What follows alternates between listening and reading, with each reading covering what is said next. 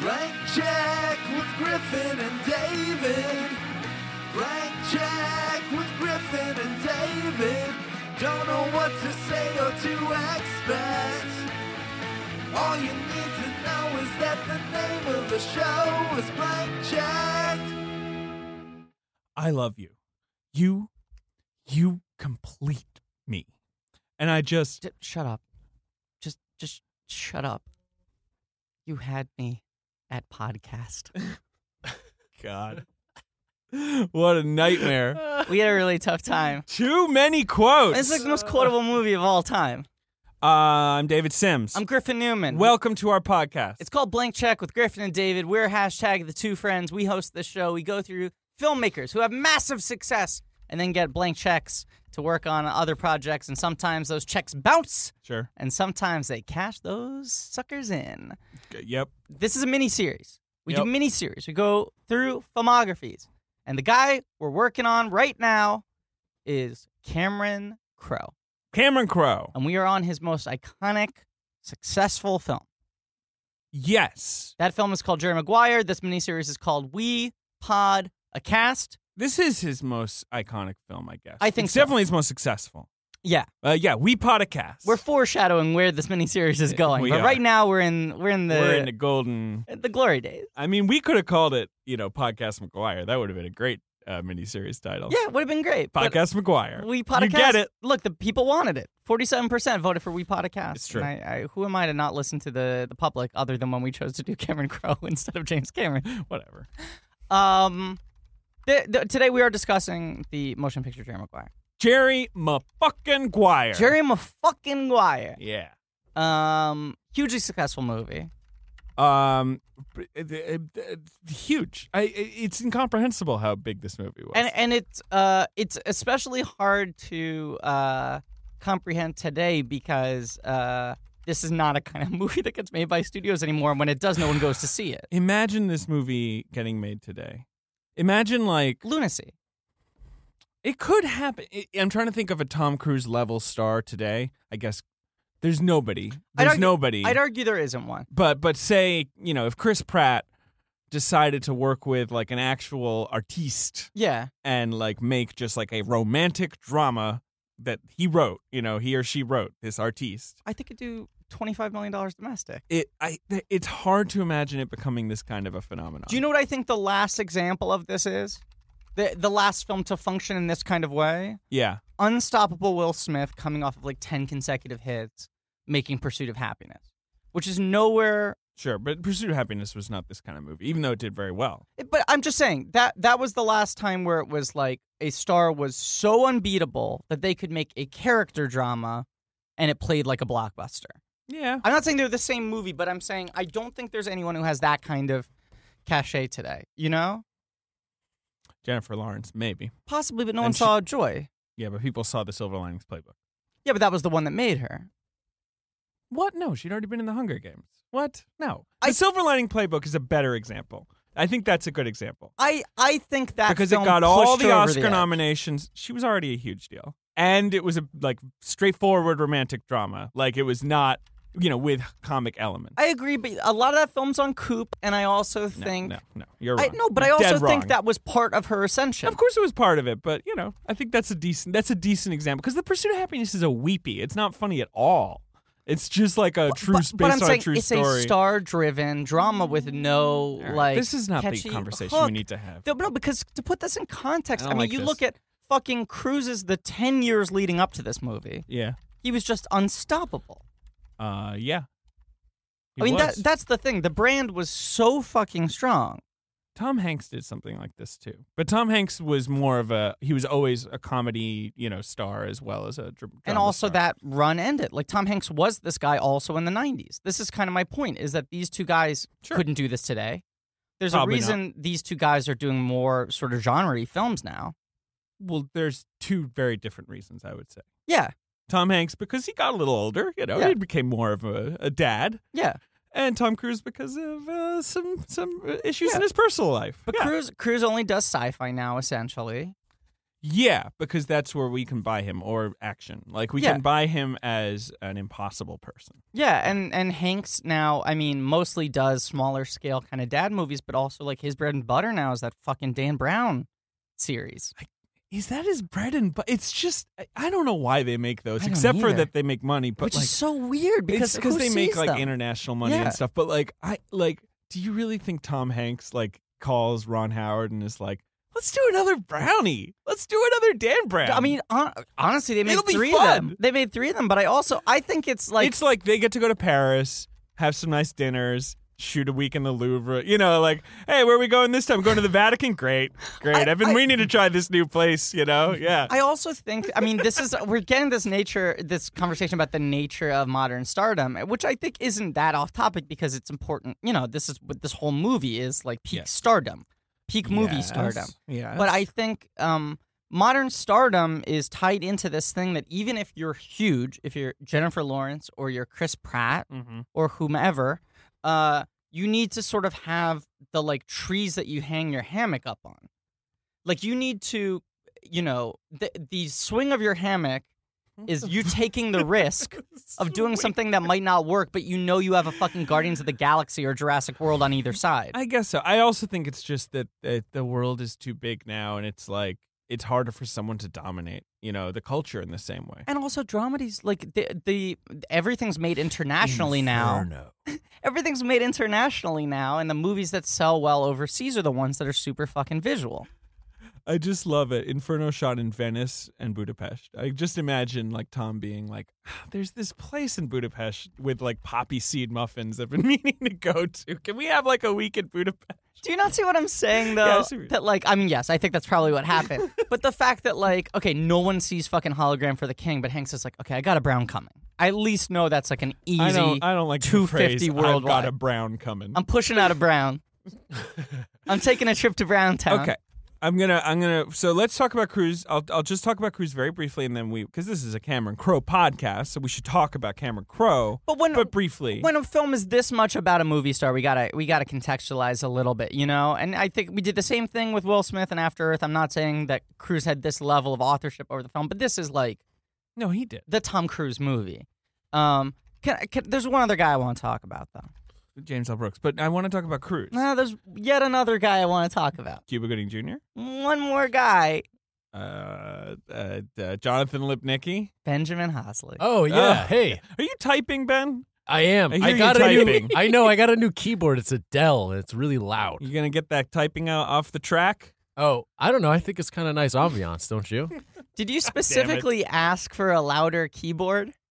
No, no. Uh, that, of course, i- is the clacking fingers of The clacker.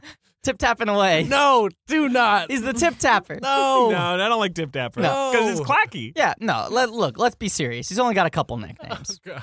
ben Hosley, producer Ben, Purduer Ben, the Ben Deucer, the poet laureate, the Haas, the Peeper, Yeah. the Fuckmaster, the Tiebreaker, Birthday Benny.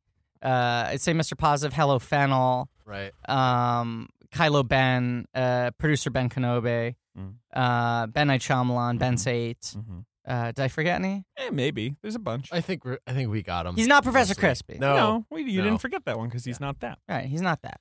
Um, but, but let's let's just contextualize one one more thing now that the name's been brought up. Uh, ben and I used to work on a podcast called Talking to UCGS, Okay. Yep. recap show for the Chris Gathard show. Mhm. Okay. Later existed a slightly different form, CCS After Party. Uh huh. I don't remember how it originated, Okay. but at some point we started a bit on Talking to UCGS where we would ask our listeners to tweet things at Jonathan Libnick. oh yeah. yes, Jake. Yeah. we'd give out sort of like code words and we go like if you agree or disagree tweet hashtag at jlipnicki Right. and the idea was that we would look at jonathan lipnicki's mentions to see what people wanted rather than look at our own mentions Okay. uh And jonathan he blocked you for this. yes he offense. was not happy Yeah. uh, every time people tweet stuff at him he go what the fuck is this what are you doing you crazy Yeah. It's all Um, pretty fair. yeah i i, I You were don't know harassing him. yeah yeah look i was young i was naive it was a you different were that time young. what is it? Two years ago. yeah, TCGS was on public access. It was a different time. We didn't know. Uh, Mm-hmm. yeah. So I just, you know, mea culpa. Jonathan Lipnicki plays Ray in this film. Jerry Maguire. He was five years old. Yeah, I mean, he's like a real five year old in this It's a movie. dynamite performance. incredible. It's, it's it's one of the best kid performances ever. but you, you but know- it's also definitive for like you see it and you're like, I don't want to see what that kid looks like No. when he grows up. no. I like the kid right now, and that's it. Well, he the And he stuck around, you yeah, know. Yeah. the strength of the performance is that he's such a fucking kid in this so movie. crazy, but So also he's those glasses. yeah, you know, like you know how the kid in Say Anything is kind of just like you're like a bland kid. He's like fine, but he just Yeah. sort of runs around. Like this kid, it's like he's perfect because he doesn't look like all the parts of his body have grown at the right. he's got weird times. proportions. that He's he- got a big head. He's Yeah. got a little body. Huge Sort glasses. of like huge glasses. He kind of lolls around. He's got like a really curious way of talking, but not like a. It's just funny. he and also he has like he's natural lispy. rapport with yeah. Yeah, and he also, I mean, here's some other factors. They dress him like a little adult. Yeah, they dress him in like little button downs and Yeah. kha- khakis. Yeah, he's like a tiny gentleman. Yes, And, the the the wardrobing, the wardrobes of this movie. oh, are incredible. f- fucking amazing! incredible. I wish we all looked like this right now. Yeah, I want to look like '90s businessmen and women. but it, yes, And agreed. Bonnie Hunt's costumes. Ugh, come on. Oh get my outta god! here. And Cu- Cuba Gooding Jr. wears a wonderful ensemble in this. well, Alamo is wearing his birthday suit. Yeah, Alamo, good- he's showing off Al- those pecs. Yeah, yeah, um, that ass that- he's showing off that ass. and that shadowy crotch area, but we don't. Yeah, you know, yeah. that's- You get that's- like the V above the Yeah, dick sometimes. Um, here's another thing about John Filmnicki taking a a, a harsh left turn from uh, talking about the V above Cuba Gooding Jr.'s dick to a five year old. But um, I do, I feel like a lot of movies where there's like a five year old, they cast like a nine year old. Oh sure, You know, yeah, and this is like you watch it like this is an this actual is a kid, little five-year-old. kid. Yeah. But there also is he feels so unstudied that like a lot of scenes where he's talking to Cruz, he's sort of like melting into the couch. Yeah, definitely. Like he's not sort of like leaning forward or keeping his head straight. Like he's always like You- a lot of yeah. them he's sitting and he's sort of like at weird angles. he's funny. Looking. And it's just like a kid and they placed him and he sat sat in that position and he just said stuff. so. But let's talk about his his scene partner and arguable equal, Tom Cruise. Yeah. So I just want like so TC. Tom Cruise. Tom Cruise in this, in my opinion, this is the beginning of or right at the start of the second great age of Cruise. Yeah. After the first great age. Of this Cruise. is this is sort of um the transition. This is He- like Mission Impossible, in my opinion, is the transition. But that's when he yes. becomes a franchise guy. Because for Mission years Impossible yes. is when he has his own company Yeah. and he picks his director. Right, that was the first movie he produced. yes, that was the and- first Cruise Wagner. And the production. thing with Mission Impossible is everyone's like, when's Cruz going to get a franchise? Sure. He needs a marquee So, franchise. We've had Cruise around. You know, he's a teen actor in the early 80s. He's in movies like Taps and The Outsiders and Risky All the Right Business and All Moves. the Rights Moves. co-starring Uh, Leia Thompson. and Tom Cruise's wiener. Yeah, I know. Yeah. Uh, let's let's keep the dick talk down after uh, that early burst. Uh, right? You know, we, I feel like we lean too hard on it sometimes. I don't know. People, I think people, People like, it. I know. Yeah. I know. I just I, that's what I'm saying. I don't want to like. I don't want it to. Are you become, embarrassed like, because they overexposed. quoted the dick thing in Podmas? No, I love that. Okay, that was good, great. good. Um, and then he's got then he's got like the first stage of Cruise after Risky Business, right? Yeah. Which is when he's in movies like Top Gun, great. Uh huh. But then he's making movies like The Color of Money and Rain Man, like and Born on the Fourth of July, where he's obviously like trying really fast to be like a big prestige player. And seeking out American auteurs. And like then at new the same American time, auteurs. making very silly movies Days of like Thunder, Cocktail, Cocktail. Days of Thunder, Far and Away, you know. And then, but on the other hand, you got like a few good men. That's a you know, and you know, but so- impor- important thing to note. nothing, no great movies here. But- a lot of good movies, but and fun other movies. than Far Away, Far Far, and and away. all of these movies all are huge hits. hits, all huge. Far and hits. Away underperforms. Far and Away was a hit. I think Far and Away did fine. I think it underperformed to For a expectations. movie about Irish people frolicking Right. in the countryside, it did okay. But he was so unbeatable at that point, and there was like the Cruz Kidman thing. Yeah, but all he's the got other a, ones, a yeah. big tabloid romance, and he's you know a marquee idol, and yada Yeah. yada yada. And then so he's so big after all this, and then Interview with the Vampire is a big hit, you know. right. All uh, which- these are at least triples, if not home runs. yeah, exactly. Yeah. So then we're in the second phase of Cruise, which I feel like he's like he's trying to sort of uh, exert control at every level of the movie making process. So you've got he picks De Palma, a crazy choice to make the Mission Impossible movie, Yeah, and sorry, and just that's the launch of his Ju- franchise just there. to to clarify, at this point he has one Oscar nomination. for Born on the Fourth. That's of the July. one he's gotten pre Correct. Maguire. Okay, so then yes, But he but picks the he Palma. gets robbed of them for you know like Color of Money. Newman wins an Oscar. Right. He doesn't get nominated. Rain, Uh, Man, Hoffman, wins an the Oscar. He doesn't get nominated. He keeps on sort Few of Good Men, alley-ooping people, Few Good Men gets a picture. but, You know Jack Yeah. Nicholson. He doesn't get anything. and then Yeah. everyone thought he was going to win for Born on the Fourth of July, and then like November surprise, here comes a, a little Here film comes out of a little nowhere. man called Danny Day. Yep. Danny DL. hits the scene and fucking On the cleans DL. up on the DL. No, he he's- slid into your DLs like Dear me. like the Garfield meme. Uh, Slid in like Giffield. And then, so the thing is, after Jerry Maguire, which is maybe his biggest hit yet, it's crazy. Like, I mean, I mean, I think Mission Impossible might have made more money or whatever. Top but- Gun, I think, is still his biggest grosser at that point. maybe, but But but Jerry Maguire's in the top like three. But, but I mean, also just in terms of like, it gets the Oscar nominations, Yeah. it gets the reviews, it has this like incredible long life on video and on cable, and Yeah. you know, it's so Well, quotable. it's like wait, wait, it's, it's kind of the Tom Cruise movie because he's just playing a guy. yeah, and it's He's not playing a fighter pilot or a Right. spy or and what- the you whole know. movie is cruise. The whole movie, like you know, it, it sinks or swims on cruise. And yet, it's a great ensemble piece, Right. But and but then it- after but that, this movie is like a five tool player. That's the thing you're getting Exactly, at is that it's exactly. like it's critically laughs, loved. romance. You know, I- it yeah. gets the Oscars. It's a huge financial success. Everyday people love it. Like it's Exactly. like a big mainstream success, and then it has a huge afterlife. what does he do after this? Do you know? The one right after this, There's nothing right after this. What he does after this, he and Kubrick and Kidman link up. They go off Oh. to make Eyes Wide Shut for fucking you know And he's- endless years. and he's out of the picture for like He's three out of years. the picture, and everyone's like, "What's this movie? Yeah. What's this crazy movie gonna be?" But it doesn't even matter because he made Jerry Maguire, so it's like he never leaves. You know, it's just sort of echoing around. Because then, even after Eyes Wide Shut, which was so much more financially successful than it had any right to be because of the strength of Cruise, you know? Like anyone else in that movie, that movie would have made $2. Uh, Eyes Wide Shut. Yeah. Oh, totally. My Yeah. God. And it like opened to number one at the box office, like 20, 20 plus million or something. yeah, it was it was seen as a disappointment only by the standards of Cruise's stardom. Like Right. by the standards of 3-hour orgy movies about Yeah. dreamlike journeys through uh, fake Manhattan. Yeah. Uh, A-OK. But then he goes, But then after that he makes MI2, makes Vanilla MI2, Sky. he makes Vanilla Sky, he makes Minority Report, he makes The Last Samurai, he makes Collateral. yes. And thus ends the second age of Cruise, in my opinion, because then the third age begins, which is War of the defined Worlds. by It's, it's the marketing campaign for War of the World. it's it's defined PR by his disaster. off screen Yes. behavior. Yeah. And then he never recovers to quite the level we know him from. But No. he's still a big movie star and he still often will make a good movie. But, but here's a big but difference. this right here, oh, Yeah. I think now Tom Cruise movies almost do well in spite of Tom Cruise.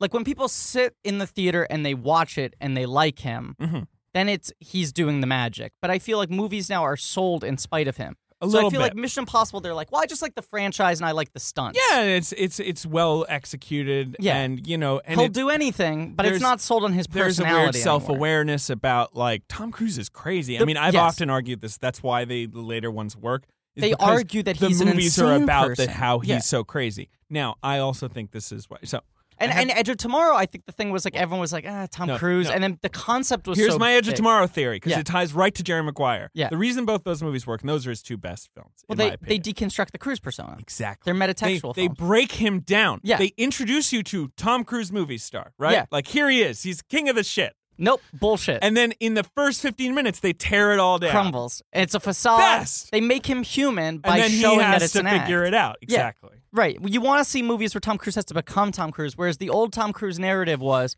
save for Jerry Maguire, Mm. most Tom Cruise movies were, this dude's the most awesome dude in the Handsome world. man He achieves. fucking rules. like Other think people, about like yeah, Top Guns like that. Yeah. You know, I mean, Top Gun has a little bit of like you got too much ego, but it's like he's fine. But the conflict in a, in, a, in a classic old first wave Cruise movie is always that someone else doubts him. Um, It's not yeah, that he sure. doubts he himself. doesn't doubt himself. It's people right. go, "Hey, watch it," and he's like, "I'm fucking Tom Cruise. I know what I'm doing." And the third act is he wins everyone over, and then he succeeds more than he even was succeeding in the first two acts. Obviously, a movie like Born on the Fourth of July or Rain Man, which is a little more serious, Yeah. doesn't count. But movies like Top Gun, Days of Thunder, Yeah. like uh, The Firm. Well, The Firm is a thriller, but you know, uh, what, what's another one? Mission Impossible. A hundred percent. you know, that's the first one. Uh, that- cocktail. cocktail. yeah, Uh, that's what it is, right? Yeah. A Few Good Men, absolutely. Like, a Few Good Yes. Men is the the best example of them 100%, all, yeah. where it's just like, you're a lawyer, and he's like, yeah, I'm a good lawyer, and it's like, you seem like an asshole, maybe, I'm a good lawyer. Are you gonna win the case? Yes. what happens? Wins the case. this is maybe The the- end. this is the first movie That's- where it's like Tom Cruise movie star persona because Born on the Fourth of July is like Yeah, he's And playing a character. playing He's, character. he's, he's, he's this trying is like there. cashing in on the Tom Cruise movie star persona, but it also is the guy struggling in a Yes. real way. and, Mm-hmm. internally. It's it's a self-created struggle. and you buy it Mm-hmm. because that's the thing. It's tough, obviously. And we were talking about this on the Fletchcast. I remember about actors like Ryan Reynolds who are like they're like so hot. You're like ah, I can't really buy this guy. Kind of a having little too problem." slippery. You know, what I mean, don't- I think yeah. this is the problem C- Crow and Cruz make with Vanilla Sky later, where they're trying to be again like, "Woe is him," right? And you're like, I don't know, like, but Yeah, in Jerry yeah. Maguire it works, uh, where you buy it, you buy that he has failed, that he's collapsed. You know, So let, let's talk about uh, Crow a little bit because there's a big gap Cam between Crowe. singles. yeah, five years practically. I mean, Yeah. the singles came out in '92, but he made it in '91. Sat on the shelf. Does he just sort of? Do you know what the backstory is? I mean, does he just sort of write this as a spec script? I mean, I know James L. Brooks is back as a producer on this one, He is. He goes back to Gracie Films. right? And I feel like that was a lot of this movie getting off the ground was the James L. Brooks's track record was so strong. I mean, as Ben was Yeah. saying, dude just fucking prints money for like 20 years.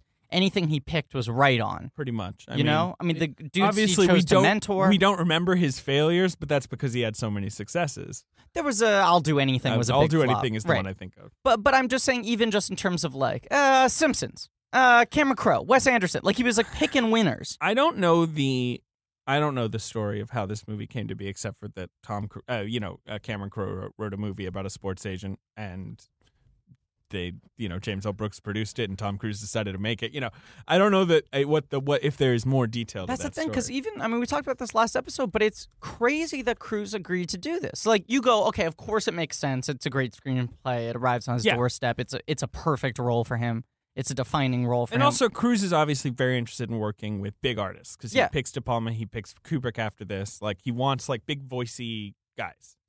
Yeah, but but I, I don't know. Crow's if not on your that takeaway level. from that. Yeah, you know, I mean, I think you see the potential there, and this is the film that crystallizes the Crow thing into like. I'm not saying this is a better movie than Say Anything or a worse movie than Say Anything, It's a much better movie than Say Anything because it's his best movie but my by far, my point and is, it's the definitive Hollywood movie of the last twenty years. I think, like basically, well, yeah, and it's it's a dinosaur. It's like the eh, Right. you know, it's that's it's so great. yeah. And we were talking last We week got about nothing how here. This doesn't matter.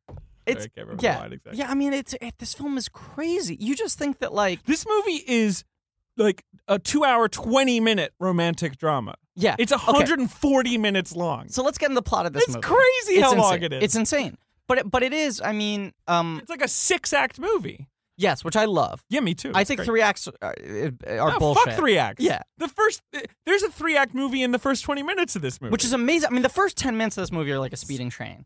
I also think. I mean, uh, this film, Crew, uh, uh, Crow hits the ground running, and he's sort of structuring this like a visual essay for like the first ten minutes. sure because you have he's all narrating. these you've different got elements all these coming in. visuals. Yeah, You have his mentor a talking very direct well address to the edited camera, movie, yeah. which has always been his strength, but now he's really playing with the form. You know yeah. You know who is supposed to play the mentor, right? who? Billy Wilder, Oh, that makes sense. who is Crow's mentor, Yes. and uh, he didn't for some reason. Uh, Wilder said, "Get an actor," basically. Like, Yeah. you know, I'm not gonna, I'm not gonna be as good. Who is the guy? The guy's really good. His name is Jared Jussum, who is not an actor. he Interesting. like just walked into a production meeting or so, or into an audition, and Crow and James L. Brooks were like, "This guy is the best because he's the best." well, that's like, I mean, he plays Dickie Fox. I yeah, I love how in Moneyball, like ninety percent of the guys in the office working for the are team, just scouts. Like, yeah, like when and they when- have that look. Yeah, when Bennett Miller was just like researching and he was Right. going around the office, he was like, "Yeah, you should just be. You know how to Right, say just- this. Yeah, stuff. exactly. You know how to say five tool player, or you Yeah. know, like yeah, yeah, yeah. And the scenes where the guys are yelling at Brad Pitt have this like metatextual strength to them, where it's like, well, these guys are explaining to Brad Pitt, the actor, that he doesn't know what he's talking that about. movie is so great, and I recently rewatched it, and it's so great. I love that movie, and I would actually say that movie is like w- uh, the closest we've come to a Jerry Maguire type thing in a while. But you look at the difference of it, it didn't make Yeah. the same kind of impact. It didn't. It did well, but like that film is also like that's a star-driven movie. Yeah. That's like a character That's true. drama about And a it- guy having a crisis just has no- inside sports. You it know, has inside no baseball. romance. I mean, which No. is Jerry Maguire's key No. selling point. in It's my also opinion. that film is uh, it's, not great, but it's I it's love it, but it's not cynical. But the thesis of the movie is like you can't explain failure. Sure. It's right, about a right, man right. trying to fight a broken system and Right. realizing that there's no way to fight it. It just, you know, shit happens or it doesn't happen. Yeah. You know? Um I love that movie. Great movie. Anyway, Jerry Maguire. The film I starts. wish Foxcatcher was better. I tried to rewatch me too. Foxcatcher, and I still was gripped by it. there are incredible elements. yeah, to but that it, it movie. doesn't. It doesn't. It's not watchable. Like it's I not don't that think- watchable. No, I don't think. I so. still think it's good though. I think it's a little underrated, but it- it's yeah. I don't know. if it's underrated because like it was simultaneously like people were shitting on it and like praising it way too much. Like people really like stuck to their camps on that movie, you know? Yeah. Um, One- I, uh, one- Mi- Miller make a couple more movies and we'll do a Miller just miniseries. make yeah, more films. Yeah. Um, that that scene with the first scene with uh, uh Tatum and Ruffalo wrestling is like unbelievable. oh yeah, yeah, yeah. The There are like opening. scenes in the But film that are we're- so I masterfully agree. directed. But, yeah. but Jerry Maguire. Jerry Maguire. Okay. I'm sorry, it was my fault. I led us down that path. okay, let's talk about Jerry Maguire. So the opening of the film. So it's uh, you know, the don't do it ever, guys. Don't do it. Listen to those screenwriting. ch- It's Yeah. voiceover explaining things. You've got uh, Jerry Maguire is saying like, I'm a sports agent. I'm a big shot. Uh, here's here's me. There I am, Tom Cruise. And it also allows you to like I mean, he does a lot of showing, not telling. I mean, Jerry Maguire's talking about how he views his life, but underneath this, you're right, seeing you're bits like, of it, "Hmm." and you're able to extrapolate from Especially- that. Like, this guy's a little too smooth. that great thing where the like the athletes being like led off uh, Yeah. in you know from cameras after Right. obviously being accused of some sort of sexual assault charge He goes, And- she, was, she was 16, not right 15. something like Yeah. that and jerry maguire is like the one thing we all know is this guy plays great football or whatever you Yeah. know like and you're like oh god he's awful But that's the thing they say. You know, the reason they say don't use uh, voiceover is that it's like telling, not showing. Right? That's like if you Of course, can't right, find that a it's more true, right, yeah. graceful way to explain this. But this is why this film is so smart on so many levels.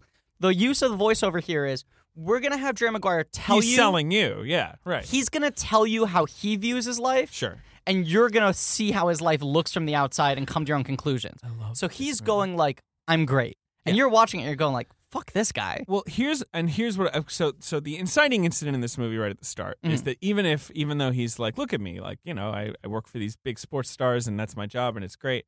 He has this breakdown Yeah. really early on after a p- hockey player gets injured and his son says "fuck you" to Jerry Maguire. You know, like it's like his 17th concussion, and the Right, doctor's right. like, The you know, doctor's "Ugh." like- and he's like, And I this- gotta get back on the ice. I need the bonus. I Right. gotta get the bonus. and the son's like, how many times can this happen And he- before? he's it? like that Cruz is so good in this movie. Looking at his cell phone being like it would take all four like VR warriors like he's just he's not even getting it right. He's Yeah. just trying to like talk to a kid. Yeah. Oh, it's such a good scene. uh, Who's that kid? Drake Bell. Right, it's Drake, Drake Bell. I and knew it Josh. was someone Yeah. famous. Yeah, he's yeah. so good. Yeah, he just goes, fuck you. Uh, I and he remember nails that line. he does. He's great. Because the whole Um, movie hinges on that line. So the initial incident is that uh, Jerry writes this mission statement that's like, yeah, our, our industry's become so cynical and we should focus on less Yeah. athletes. he takes a and, you long, know. hard look in the mirror and realizes that he's a fucking phony bullshit artist for the But first then he immediately papers it back up. That's what I love about the movie. Me too. It, the whole movie is him figuring that out. Yeah.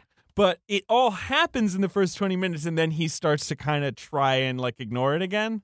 He he figures it out and doesn't know how to actually put it into action. Sure, but You I know- think he's but his personality takes a longer time to change. Right, because he doesn't know how to do it. Right, He understands what to He- be. he's starting self-awareness is creeping into his brain, but Right. it's like right, it's like taking a while to take hold. Yeah. So he writes this like insane stream of conscious manifesto. He goes to Kinko's. He has them printed up with a cover that looks like Ketcher on the Rye, which he Yep. brags about. Yep. He has it shipped to everyone in the office. Whoa, whoa, whoa, whoa, whoa! Let's not talk. Let's not forget about that copy guy. Okay. They have a cool exchange. Remember, he talks about his balls. Yeah. Yeah. You hang your balls out there. Yeah. Yeah. ben like that. And I also I like copy shops. Right. You like 90s technology. Yep. Yeah. Yep. Yep. Yep. Are you drinking something with a bunch of ice in it? Uh, Yeah. this whole episode's you doing like Foley work. It's like you. Oh, God damn it. All right, keep going. Um, are you just I gonna totally crunch lost- ice in your So- mouth while we're talking? So he's still on top of the world. Yeah. But what I love is, and this is all the opening credits are playing over the scene where he walks into the office and they all start clapping for him. And he, by the way, called up and like he wakes up and he's like, "Oh fuck, I shouldn't have sent that out." Sure. And he calls up and he's like, "Do you already send out?" And they're like, "Yep, sent it this morning." Right, right. And he's like, "Fuck, fuck, fuck." He fuck, walks fuck, in the fuck." office, they all cheer him, and you Yeah. cut to Denal Lug and someone else. Yeah. Uh, Denal Logue, how do you say I his go name? Donald Logue. but Donald I'm- i Logue. might be wrong about I that. have no idea Yeah. how you say his name. and they're like, "How long you think you know? Like about a week, you know." He's Yeah. he, we know he's done. Yeah, he's cooked. Um, and yeah, but but I I, I like that uh the the fakeness lingers even through his like supposed calling out of the fakeness. Yeah, yeah, yeah. yeah.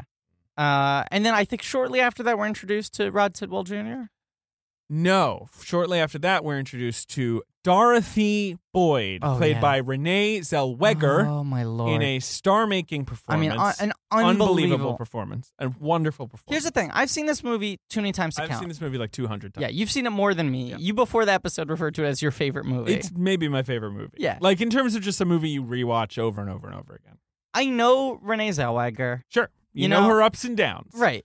But every single time I watch this movie, from the first time I watched it on VHS when I was like fucking eight, to like watching it, you know, on my fucking uh, Amazon X-ray on my Amazon uh, Fire tablet uh, last night. Uh huh.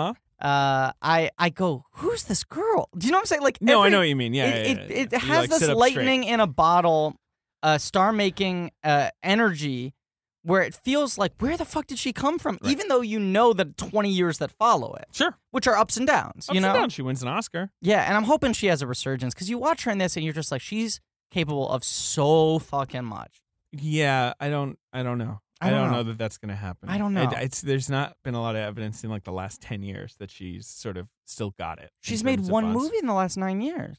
Yeah, I know. I think. I mean, maybe Mm. seven, six. I believe she hasn't made a film since 2009. That sounds about right. I think it's been seven years, and she's got Bridget Jones three coming out, which is talk about a hammock. It's her going back to her her franchise. It that movie's gonna bomb. Yeah, but I, I don't know. Safe space. I don't know. Yeah. Yeah. I know. Here's- Uh, here's- whatever. It doesn't matter. I mean, let's talk about Renee ninety six Oh, my and Jerry God. Maguire, who's fantastic. Yeah, Uh no, we're introduced to her on the plane. Remember, her son is uh, allergic to the blanket, and he barfs into a little barf bag, yeah, and that's a great introduction to her. yeah, it's like so. Janusz Kaminski shot this film, yeah. and he loves just being right up against everyone's face in this movie. There's so many full face But shots. that's also Crow's style. I mean, all three of the movies Yeah, have Crow a loves bunch of that it. too. So at this Absolutely. point, the three like- cinematographers are Laszlo Kovacs, Mhm, uh, uh, um, what's his name, uh, Tak Fujimoto, yeah. and Janusz and Josh. I mean, Kaminski. that's insane. Yeah, yeah, and that- Murderers Row. But it- where I would say that those two guys that we just, you know, the other, pre, you know, like Yeah. they did fine, but like those movies, like this is a visually distinctive movie. Janusz is having a lot of fun with this. And movie. I think he crystallizes a, a look, like a color palette that matches the energy of Cameron's performances yes, and his um, his actors. it's you know, very like the dialogue. broad. Yes, Like a lot of this is shot in like autumnal oranges and It's browns. warm, yeah. And then when Jerry's feeling sad, it's blue and Yeah. dark and like you know, and it's all really very well shiny lit. and slick. yeah, I mean, this is very much a studio film, yeah. It, it yeah. which is if if you tried to make this movie today, it would have a budget of fifteen to twenty million dollars. Sure. Budget know? on this movie was 50 Yeah, and that was twenty years ago. Mm-hmm. like it would have 15 to 20 million dollars today and it would be a lot more compressed you know and a lot more Yeah. sort of bootstrappy and part of the success of this movie is it uh, successfully portrays the scale of the world he lives in Yes. you know Yes. from the clothing to the environments yeah, there's all these like brands floating around yeah because he's obviously lives in this world of branding. And there's, you know, E ESPN is always floating. Like I love, you know, like you're always like kind of, like into that. There's photographers everywhere. I don't know. it's got a Jerry lot of Maguire. people and it's got Got scope a lot to of people. it yeah Big, yeah big movie. Um, I read that apparently they made a deal with Reebok to like get a sponsorship in the movie so they could have the Reebok products. And yeah, have and then they the diss boxes them of in the everything. movie. Yeah, Fuck hundred Reebok. percent. They had a contract that said like we will not only feature Reebok this much, but have a scene where the characters talk about Reebok in a positive way. Right. And they not only not didn't include that scene, but also included a scene where people were like, "Fuck Reebok," and apparently they were like, "Oh, don't worry, it's in the TV edit."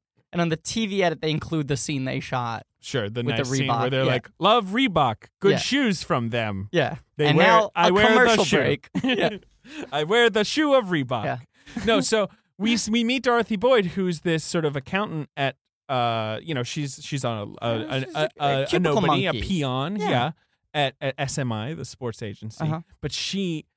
Cameron Crowe is a genius, at least now he is. Yeah. Like, right, you know, when he's making. Yeah. Just that idea of like, she's in coach with her sick son Oh my God, and yeah. listen eavesdropping in on Jerry Maguire like regaling his seatmate with the story of him proposing to his uh, fiance, which is like the most like grossly awful story, which is basically like she insulted him while they were rock climbing and then Yeah. like uh you know so he didn't propose but then they like got caught by a surprise like engagement party Have we met the fiance at this point on screen? no but we he she renee dorothy says whoever nailed like Oh, snagged right, him must be yes. some classy broad and then you Right. cut to like a like absurd sex scene where the dog is watching them have sex Which I feel like and was she's like the never stop fucking me sex scene I feel like it was one of the first like non-comedic sex scenes I'd ever seen in a movie. sure right That probably says to me like it's a seven or eight. little comedic but i mean like it's The more other just sex like scenes I'd seen were fucking Austin Powers. Sure, You know no, what I I'm saying? get Where you, it's I get just you, like yeah. goofballs McGillicuddy. they are having sex I mean, I thought all sex was the scene in, in Hot Shots Part Deux until I was like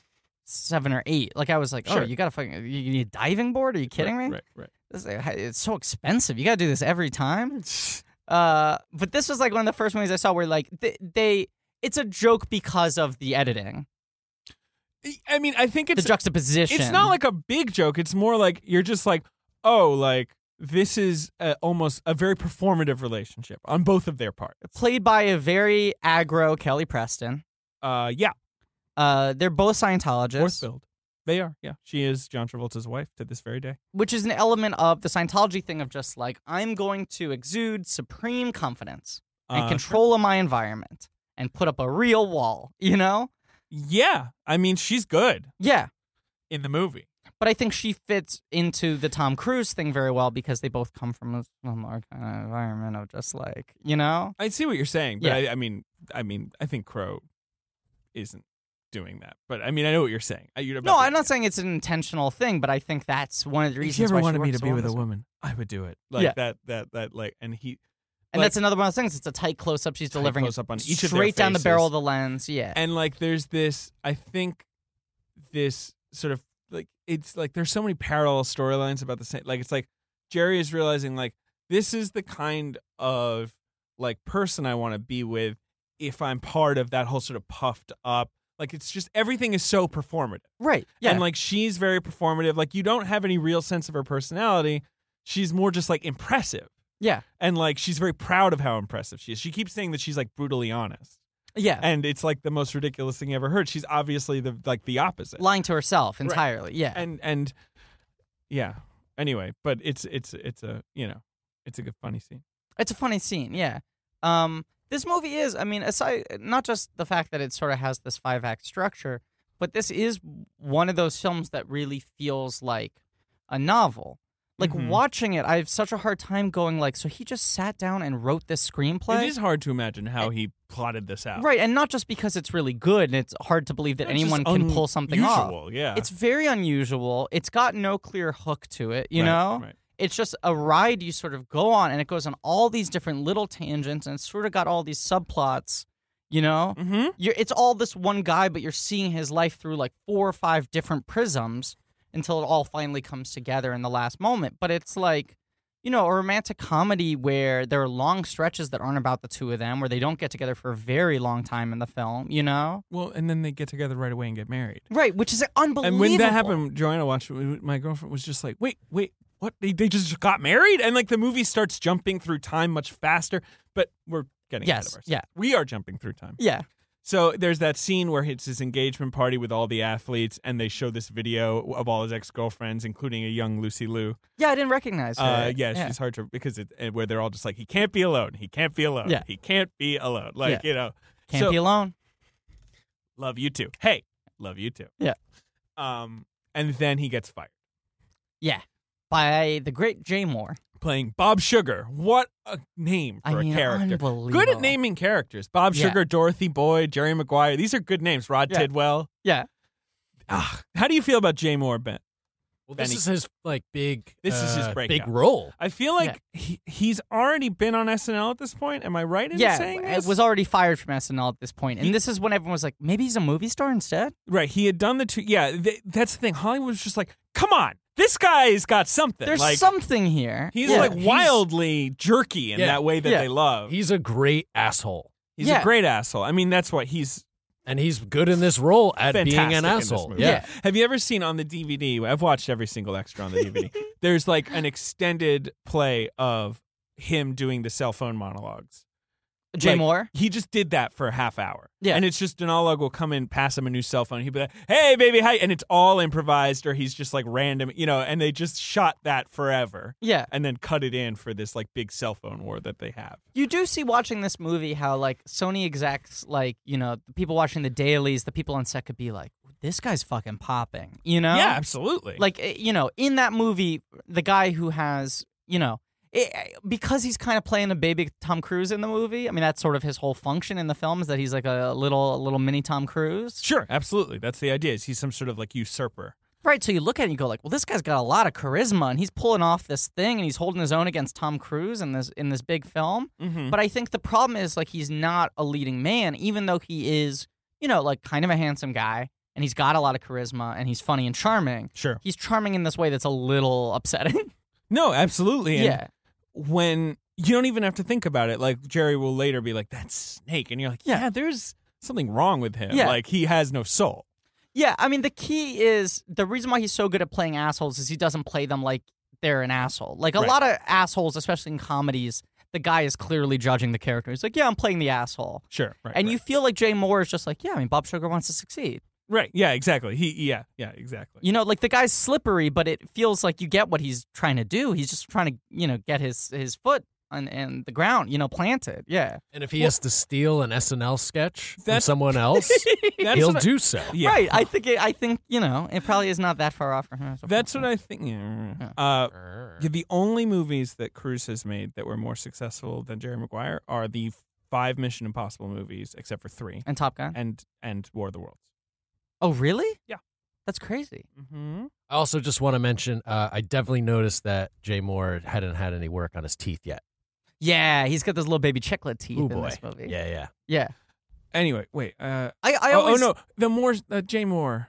Uh, wait, what was I going the to say? scene No, where they go to the restaurant, and he fires him. Is I- great. That's what I was going to say. I love that what it was following up on your point, uh, where he's just like, uh, you said more, like you said less clients, you said mo- less money. yeah, what are you Like, expecting? what do you think's gonna happen? Like Yeah. he just can't even sympathize, and then he's like, "Have some sympathy for me. I have to fire my mentor. This Yeah. sucks for me." Like it, with heartlessly. But it's also the movie is moving so fast at that point, Sure, right? And sure. it's Mm-hmm. got music and it's got narration, and you're cutting to Lev Grossman or what's his name? Not Lev Gross. Lev Grossman's fucking Tom Cruise in Tropic Thunder. yeah, Dickie, Uh, Dickie Fox. Dickie Fox. Yeah, yeah. You know, His you're like mentor, you're yeah. just fucking moving and shaking. and It's like a music video or whatever. Mm-hmm. And then the scene where Jay Moore goes, "So you're fired." And then there's that that cut to the water glass. Yeah. The, the, like the like hold on the the water glass. Obviously, is Jerry's like, should I just throw this in his face? Like, Yeah. I mean, like you know, And it's not like the And sound suddenly you're drops like- out, but like all the sort of backing track, like it just becomes the scene, and then they're cutting to the sort of other people at the restaurant talking. Came It's not here to people let you looking go. at him. came here to fire you, Jerry. And This is happening. You should say something. but the, but the movie just sort of slows down and it's like okay this life that he was on this Right. constant like sort of speeding train is now slowed down and now Jerry Maguire has to look in the mirror and be like who the fuck am I Well, first he has to go back to his office Yeah. and try and you know salvage his clients right as he's being fired. unbelievable scene It- crazy scene. you know why and Um, this, this, is the thing. The movie is like like all good movies. It's grabbing you by the hand and just sort of pulling you along. and It's here- like this is here's going to a- happen now. another thing with this movie a reason why it's a great movie Mm. every single scene in this movie is good I agree. like every scene in There's this no movie scene where you're like sort of looking at the watch. Like, No. okay, I get it. This is this performs a perfunctory right function, but like I'm not interested in I mean, this it's, scene. it's well executed. It's beautifully shot. It's well edited. The performances are incredible, Yep. top to bottom. But also, from a, a writing standpoint, every scene in this film has its own interesting dramatic tension. yeah, man. There's some Yeah, man. weird kind of energy going on each scene where you're kind of on the edge of your seat, you know? Mm-hmm. And I feel like most of the movies that become infamous as sort of these like cable movies and these VHS movies that people would watch over and over and over again, like Shawshank, you know, there's this thing where it's like these scenes just have some sort of like some sort of pulse in them Mhm. scene by scene basis. If you catch it on TV, you're going to watch it to the end. Yeah. Because there's no one scene where you s- go, ah, let me flip around and see what else is on. Absolutely. Yeah. Um. So yeah, I mean, it's every scene in this movie's great, but he goes back to the office. He tries to. He co- starts calling his clients, and you. It. I mean, this is a beautifully edited action sequence essentially, where he's like. you know, I can cut your rate to 7%, you know, and Jay Moore is on the other end being like, you can't leave. Like, we're the big boss. You know, you, you can't, you know. He said I didn't like black. I'm Mr. Black people. That thing where it's like, in the movie is immediately poking at, like, these are shrimpy white guys. That's something I wanted to say. Yeah. And it's true in the engagement sequence earlier, the engagement party sequence. Mm-hmm. This is a movie where Tom Cruise allows himself to be small. Yes. He's very small in the movie, Yeah. partly because obviously he's acting alongside athletes, like Yeah. big people, but he lets himself be shrimpy. Yes. You think like that guy's five eight, you know, or whatever. He's like, what is he, five six, five seven? You know. Eh. oh, he's my size. Yeah. Yeah, Yeah. he's five six. Yeah. Uh, if not smaller. Uh, and uh, it's great point of because pride. he obviously Yeah. isn't as worried about it. Maybe because Cameron Crowe has convinced him not to be worried about it. Maybe because of the athlete thing. But it just looks so good. But I think it was also like I need to I need to tear you down so I can build you Right, up. right. And and you love Tom Cruise at the end of this movie more than you've loved him ever before because you've Yeah, sort or of had to since. take the blocks out. Yeah. But but yes, there is that thing of like the moment like what are you talking about? I'm Mr. Black. Where people. you're like these shrimpy little guys, these Yeah. shrimpy dorks in Yeah. their like '90s sports jackets, are like representing these like you know a lot of like athletes who are African American, like a lot of athletes who are obviously a lot younger than them, are in a different place in society, in the world, in their consciousness. But but also it's like the fact the mere fact that you're saying that is proof that you're not. Of course, who the Anyone fuck who says that? self-identifies as Mr. Black I'm Mr. Black people. Right, it's like, well, then you're categorizing and you're separating them and you're thinking of them as other than yourself. and then, of yeah. course, Jay Moore is doing the opposite thing where he's just being like, hey, yo, what's up? You know, he's Yeah. trying to be like, you know. but but I find it interesting that Mr. Black person line, Mr. Black people line is like that feels like there's this ring to that scene. I think he nails it uh, from a performance standpoint, but there's a ring to that scene where I'm like, this feels like something Tom Cruise would have said in 2007. you know, like he's never gotten in trouble racially, but it feels like one of those weird things he'd say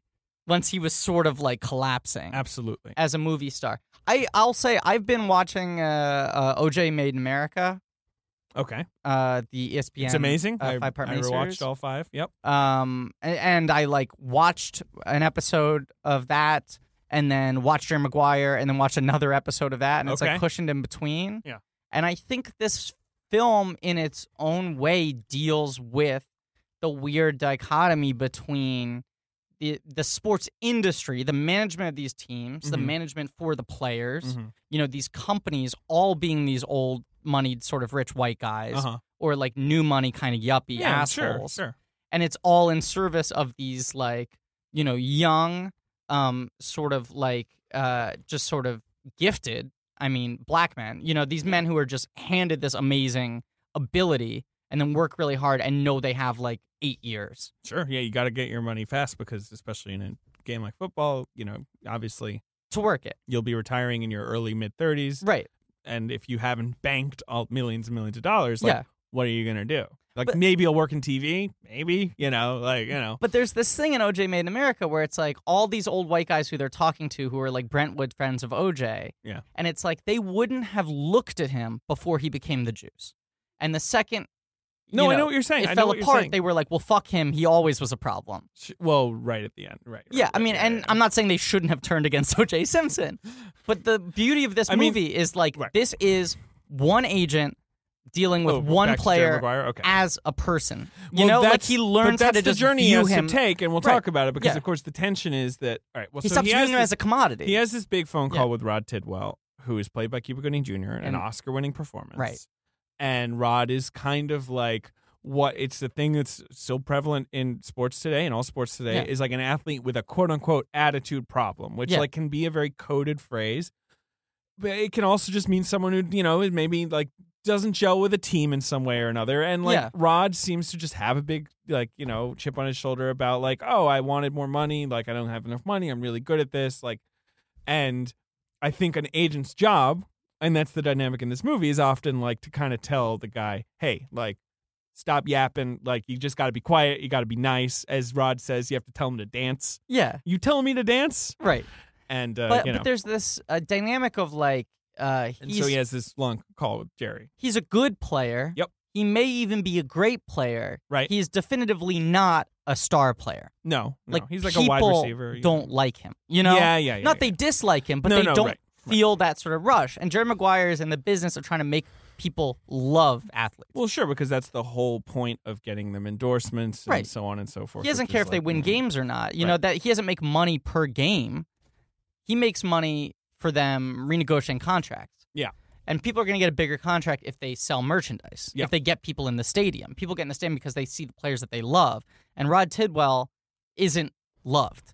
You know, No, he is. there's not. a line I He love. thinks he should be, maybe, but you know, yeah. uh, Regina King, who is unbelievable Regina in this movie King, as who well. should have won the Oscar for Best Supporting Actress. I mean, really should have. Yep. Watching this, I Yep, was absolutely. really taken aback. Absolutely. It is actually insane that neither Zellweger nor King were nominated. well, Z- Zellweger was campaign supporting, which is ludicrous. Yeah, She should have been campaign lead, but she got but supporting. she was a big, small, you know, not Right. a big star yet, so they pushed her in supporting. she got supporting nominations at the Globes and the SAG Awards, I think.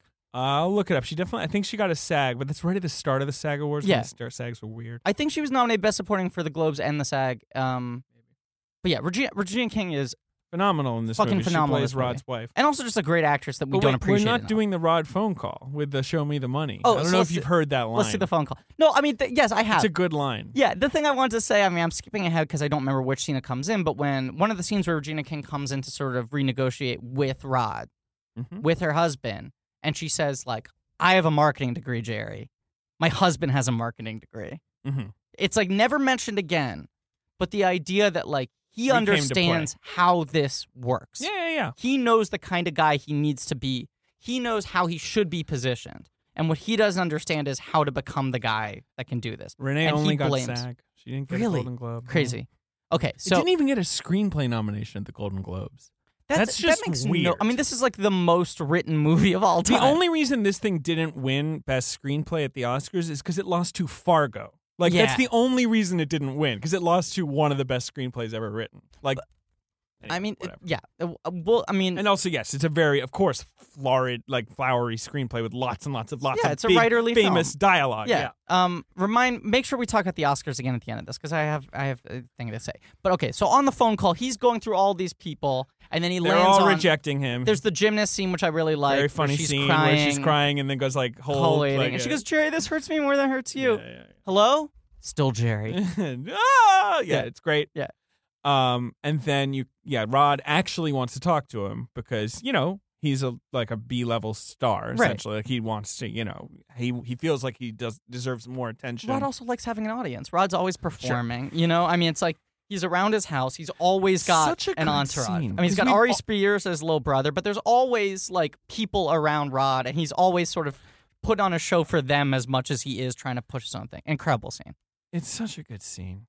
Show me the money. right? So it's like a you know w- you get the sense that while Bob Sugar is just peeling him off, going through call after call Right. after call. But Jerry can't let him go because he's like, well, I do at least have him on the phone. that's the like thing. he hasn't rejected me. yeah, And uh, he's frustrated. He wants to get the. I mean, this talks about every scene has It's so like a, a good. couple different types of tension going It's on. so you know, tense. Their dynamics, their conflicts, and you're there's watching power the call struggles. lights flicker out Yeah. on his on his switch. You know, on his phone. awesome ass old school office phone. I swear to God.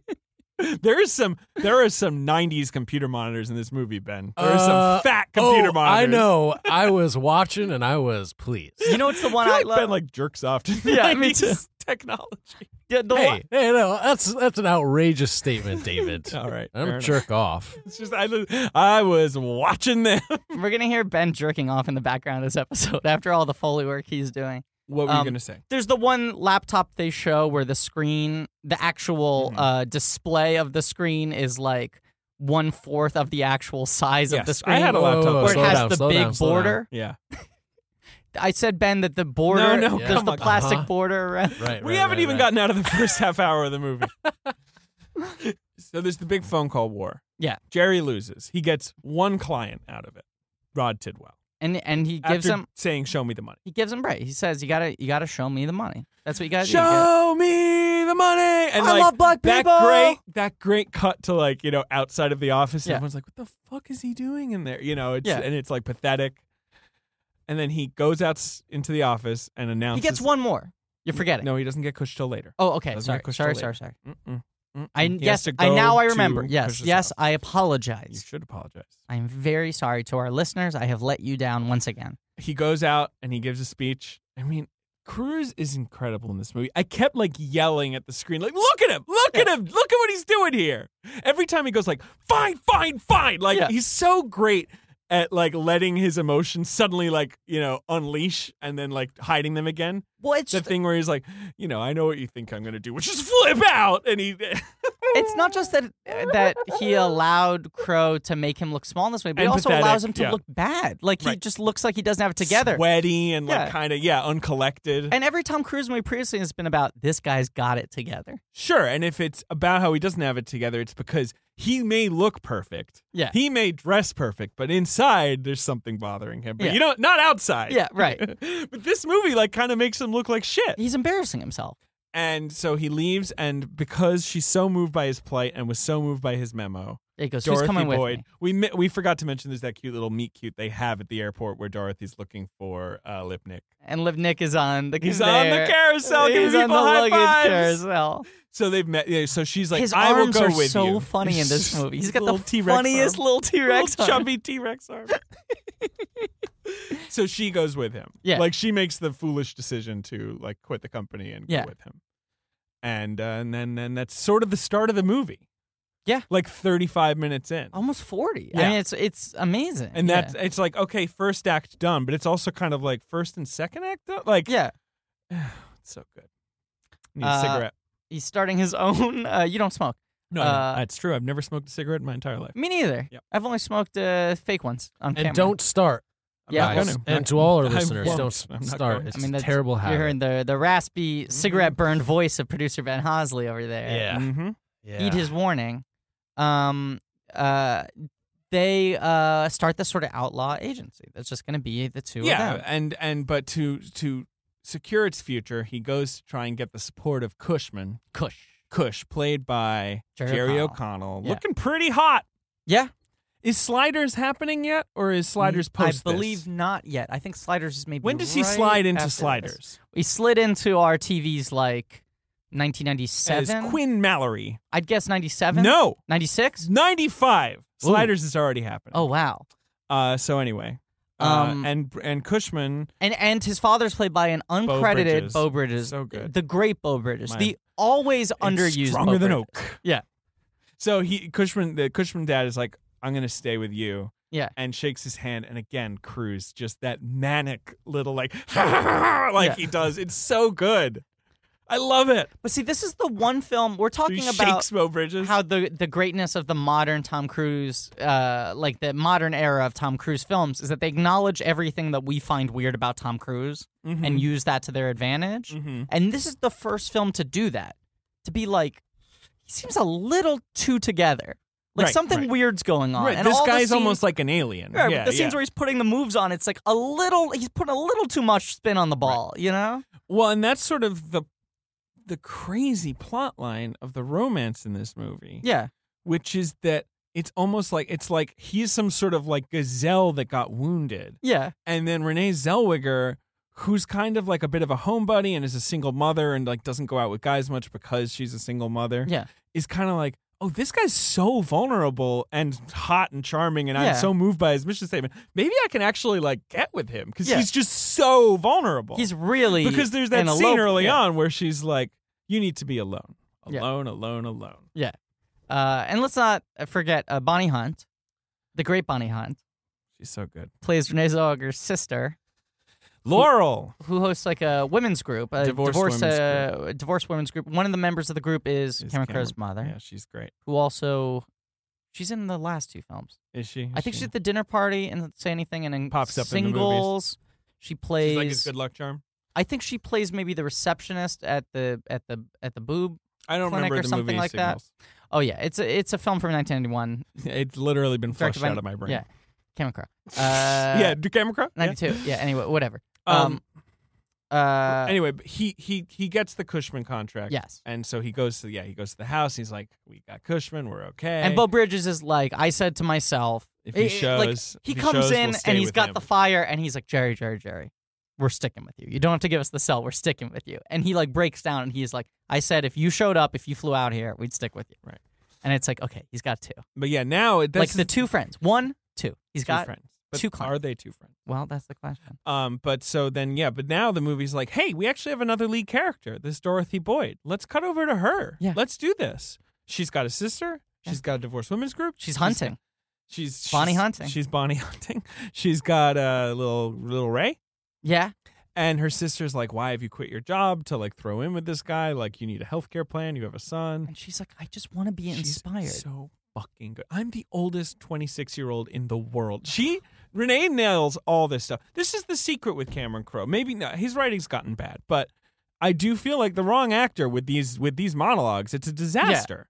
but but it is. I mean, he he made movie stars. I mean, it was amazing. He both would crystallize stars. hmm you know uh and and make them he'd create them and he'd deconstruct them and build them up even bigger than they were before Sure. um god she's fucking good in this movie what was i about to say uh don't i'm the oldest know. 26 year old in the I'm world oldest 26 year old in the world. yeah I've been um I've had three lovers in four years, and then Bonnie Hunt goes, That's "Mm, not, not bad." bad. and they were all like, it, preferable to all of them was uh, like a nice warm bath or whatever. oh we did forget to mention that eric stoltz is at uh, the the party the Yeah. engagement party Everybody loves you. three for three What's the line? At It's this point. everybody loves you. Yeah. makes me. I can't remember the. It drives me crazy. Something like that. He has uh, like a one liner. Yeah. Oh, this was the story I was going to tell. This is what I was going to say. I remember reading some interview with Renee Zellweger and talking about how she got that part because she had done little was in bits and Texas Chain pieces. Massacre, Chainsaw Massacre The three Next or four. Generation, The Yeah, New yeah. Beginning. It's the, the one, with with McConaughey, Right. Yeah.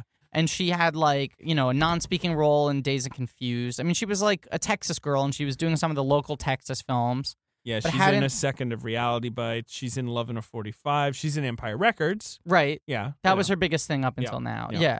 but this was definitely like to be the second lead in a Tom Cruise movie was like a huge jump up. Oh, you think so? Yeah, Yeah, yeah, yeah, yeah. I agree with you. Yeah. Uh, apparently, they did the final screen test. She went in. She did it with Tom Cruise. She read the lines, and she felt like she did well. And she Mhm. walked out, and she remembered that her agent said to her, "So the thing they're concerned about, just so you know, not to get in your head about, but the thing they're concerned about is if there's enough sexual chemistry between you and Tom. Uh huh. They think you're great on your own, Yeah, yeah, yeah. but they think." Sure. For some weird reason, you're not having sexual chemistry with Tom Cruise. You, a woman, are not connecting with Tom Cruise, a man. Uh, carry on. uh, and she walked out, and that like rang in her head. And the audition had ended. She had left the room, and she ran back into the room and just like pounced on Tom Cruise. Like the audition Mm-hmm. I did ended, not know this. and she story. ran back in and just fucking jumped into his arms and started making out with him.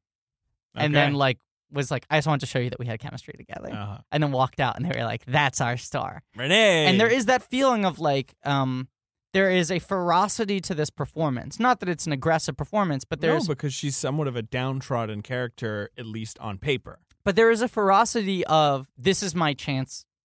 Renee Sure. Zellweger, the actress, to Yeah, yeah, show yeah, yeah. everyone what I got. And Dorothy She's Boyd. attacking it, right? Which maps onto Dorothy Boyd. Wow, which is like Mm. this is my shot to get my life together, and it's nice. It's nice. It's nice. it's a Nice nice movie. So, but then you know we've got a big sequence at the NFL draft Yeah. where Jerry realizes that he does not have Kush. No. Sugar has Kush. Sugar has Kush. because Sugar intimidated them into thinking like, ah, you know, the teams aren't going to deal with Jerry. You got to deal with me, or whatever happened. Yeah, he's like, "I- if you want to get on the team, Jerry's not the guy for you. Jerry walks Rod through uh, the lobby and introduces him to people, and that's nice. Like that's a fun little. Because Rod's like, why don't you s- fucking spend time with me? He's like, here's my time on you. Rod gets it. I mean, Rod does say like, you know, your golden meal ticket. You know, he knows the Kush is the big, the big product. But Jerry's also sort of going like, "Hey, I'm thinking big picture. I know people like you when they meet you, Sure, so I'm right. gonna have you press the flesh and impress people because you're charismatic. Yeah. you're not connecting with the audience, but these people might like you if they Yep. get you one on one. So long montage of them going around, and it works. It feels like it works. It feels like people are getting into Tidwell. huh. Then he goes back to the hotel room. Kush is just sitting there. He's got a Team Kush hat on. He's Fucking playing, playing noodling Kush on the Lash. guitar. Yep. Yeah. And uh, there he's got a mountain of Reebok sneakers, and a guy comes off, drops off room service, and he goes, Hey, what size are you? He goes, Seven and a half. He goes, Why don't you take a couple at the door? He says 12 and a half, which Okay. when I he- said seven and a half I because that's know, my shoes. But when I Because hear I'm it, Tom, just- a Tom Cruise sized person. when I hear that, I'm just like, 12 and a half? That's a big, Mm. Big foot. foot. Yeah, jeez. He, ta- he has, there are four 12 and a halves? Yeah, how big is your foot? 10 and a half. I have small feet. Oh, really? Yeah, because Yeah. you're a very tall man. I am. I have small feet for my height. Interesting. Yeah, yeah, yeah. Uh, although O'Connell's big, right? I think so. I guess 12 and a half if you're in the world of professional athletes. Yeah, but it's a bellhop. who takes the fucking. It's a bellhop. it's surprising damn it. the bellhop has. You know, feet my that brother like kind of knows Jerry O'Connell. He'll Really? let him tell you the stories sometimes. It's he broke to Jer- you. Let him tell the. big. We should have Joey on as a guest sometime. Oh, 100 percent. yeah, This should have been a good one. He's seen this one a lot, but 100 percent we'll have Joey. yeah, we should do that. Yeah. Yeah, He's good. Yeah. Um. Yeah, he's got some because you know Jerry O'Connell's done a lot of Broadway plays. It's funny. I know. And Yeah. and your brother Joey uh, works in works yeah. in theater. It's just Jerry O'Connell's such a funny creature. He's, you um, know, Yeah, like the way he keeps reinventing himself is so strange. yeah. They get, like still every other year they give him a pilot. And he's got that nice marriage to Rebecca Romaine that's been like 15, 20 years now. Like, Yeah, I think like ten. I don't think it, I think it's longer. She was with Stamos when she did X Men. She was still yeah, Rebecca you're right. Romaine I'm sorry. Stamos I'm at off. that point. I'm off on that. Yeah, I think it's been like ten because I think she made it through the first three X Men with a Stamos attached. Mm. She used to be my number one. When I was like ten, I mean X Men, the first X Men. What a Mm. was, like, huge for shocking me. pick! What an unconventional pick, Rebecca Romaine, I was the so in- beautiful blonde model. I was so into well because I'm saying it's not not my type anymore. Oh wow! Congratulations. Yeah. Uh, I. but um, I when I was ten, I just like only wanted fucking X Men stuff. You know, I just was like, who's my favorite hottie? I don't know, someone from the X Men. Maybe I like Famke Janssen more than Rebecca Romaine. Banky Hansen's great. Rebecca Romaine is great. My crushes were just X Men at that Renee point. Zellweger is Yes. in Okay. Jerry Maguire. So he goes back up. He there's a phone call. He goes, let me pick it up, yeah, he and talks it's to sugar, That's and he goes, is Jay McGu- Moore. McGuire Jay in the room? Moore. sniff if he's in the room. He does a hard snap. And it's this amazing and fucking movie Cruz star has close this up. like rictus grin on his face. Yeah, he's This, losing like, his grimace. mind. Oh, He's like sweating bullets. he's like, yeah, you're with the big boys now. You don't worry about McGuire. Like, you know, like this is you need to be with me, Cush. You're gonna play. You know, Yeah. it's it's so gross. Moore is so good. and he just stands there in Yeah, silence, and then he fucking asks gritting his teeth. Bo Bridges about it all. you Well, know. he it, my favorite line, not my favorite line in a movie that In a has movie full five of the of most favorite famous lines. lines of no, but a line I really like, and especially line reading. He's sitting there with the gritted teeth. Sugar hangs up, and then McGuire just goes, uh, "We have no comment at this time," to make it look like yeah, it was that just he some was on the press guy. phone. Yeah, and then he goes, "You know what? Why don't we just sign something right now?" You were in the lobby with the black fella. Bo Bridges, man. Quietly villainous performance. Bo Bridges, though, I remember if you watch the director's con- the, the director and cast commentary when Bo Bridges says with the black fella, Cuba Gooding Jr. bristles like Yeah. you can. He's like easy, like Yeah, you know he's yeah. mad about it. He's very good at quietly villainous in uh, The Descendants too. That's a good flavor of Um, Bo. He's he's a skinnier Bo. I forgot that Bo was kind of skinny. Well, especially when he started out. Bo's pretty husky now. yeah. He's a husky dude. Oh. Have you now. ever seen The Landlord, the Hal Ashby movie? I've never seen the Landlord, the Hal Ashby movie. Uh, it's one of my ten favorite films of all time. Well, good for you. Thank you, humble brag. But uh, Bo Bridges is very skinny in that, and he's like Mm. really fucking. That's a long time ago. He's like a handsome dude. You're Yeah. like, oh, Bo. Bo. oh, I'd I'd I'd I don't know. Because now you go like, well, Bo and Jeff. You know, it's like Sure, right. one of those guys aged a little better than the other guy. Yeah, they're both pretty old at this Yeah, point. yeah, yeah. Um. Okay, so he loses Kush. Yeah. And then he loses Avery, his fiance, shortly after, when she's trying to puff him up and says, "You are not a loser." Who said anything about loser? Yeah. You know, and she punches him. You know, what he I'm breaks talking up with her. She goes, no one breaks up with me. about? Right, and she destroys him. Punches him in the face. Yeah, good for Avery. I guess so. No, I'm on Avery's side in that scene. Okay. Should punch him. No one breaks up with Avery. Uh, Bishop. Yeah, I mean, neither of us have done it, right? No, Ben, no. Ben, have, you not. ever broken up with Avery Bishop? Uh, which Avery Bishop? The character played by Kelly Preston in the film Jerry Maguire? No, I have not. so then it's like, okay, okay. I thought that we'd already hit the second act, the Yeah. sort of the low. But Uh, nope. No, no. Now we're there. Yep. And so he goes to see Dorothy, and Darth, and immediately like reveals like "Ah, I broke up with Avery. Yeah. And he's drunk out of his mind. Got a wound on the eye, and, and she goes in the kitchen with Bonnie Hunt. and she's Mm. Bonnie like- Hunt knows what's up. She's like, dude, this guy is he'll he's desperate. He Yeah. just needs to be with And somebody. Zellweger's he's like, no, no, no, no. and but Zellweger's also like Into him. Wants it to be the into case. him and also just like leave me the fuck alone. Yeah. I want to I maybe I want to be with this guy. yeah, let me like have this some- guy inspired me for a second there. Yeah, I just want someone who inspires me. And then there's a moment I love. uh, Crow is so good at these little behavioral things, and once again they become his undoing because he starts trying to like Make engineer whole them. movies about them. yeah. Right. But there's the moment where she's got the plate of pasta and they turn around at the same moment and it goes straight into Into Zellweger's Zellweger's chest. chest. Yeah. And Bonnie Hunt just very calmly says, Okay, lean lean forward, lean forward, lean down. And she's like making peels sure it out. Yeah. Right. And she's that like, it still only edible? stays in the one Change area. your shirt. Yeah, right. It's just these messy behavioral scenes that just have like each scene has like a sort of powder keg to it. and you know, you're there's just like, these people are uh they care about each other like you know Yeah. these people have some sort of The i- shorthand. intimacy yeah Yeah. hmm be it sisterly be it you Yeah. know romantic whatever right. So McGuire, while this is happening what's jerry doing Oh my god. Okay. what's he doing Ray sneaks out of the bathroom. yeah little ray Little Ray, ray, goes Ray. tippy tippy tippy tippy on his tiptoes. That he sneaks shot- out quiet like a mouse. that shot where he um you see his head when he leaves the couch and you just sort of see his head go by it's just the top of his head it is adorable He's got the funniest head. he's got a funny head. But he chats to Jerry, and you can see that Jerry, and this is, of course, the linchpin of the whole movie, Yeah. is like talking about his dead dad to him. Yeah. He's like, when my dad died, and you know, like he's like, when my dad retired, like he worked for blah for 20 years, and he, uh, then he said, I wish they'd give me a more comfortable chair, you know, and then he died. And then Ray starts talking about his dead father. He doesn't talk to him like he's a kid. Right. But he is actually bearing his soul to him Right, right. and and Ray is- tries to do the same, and Jerry's like, I want to talk about my dad, and he's like, No, let's go to the zoo. Is the is the car scene before or after this? The human head weighs five pounds. the car scene is after. Okay. No, it's before 'Cause it's because after the when he airport. comes down, He gives them a to ride s- from the to- When he airport, comes down to say hi to Right, Ray Jerry knows him, yeah. on the couch, he said he, he goes back to the human head weighs eight pounds. But there's did he- you know my neighbor has three rabbits? That's the best fucking joke. I love that so much. I laugh so hard every so time. funny. Every time that line takes me by surprise because they've established this clear dynamic where it's like they're going to compete with facts. And Ray's got these real kindergarten facts, and Jerry Maguire has like sports stats, right? And then he just goes with something that no one could know. But the film acknowledges that it's funny, and Cruz like loses it. and he's just like, I can't compete with that. And his laugh is so genuine. Yeah.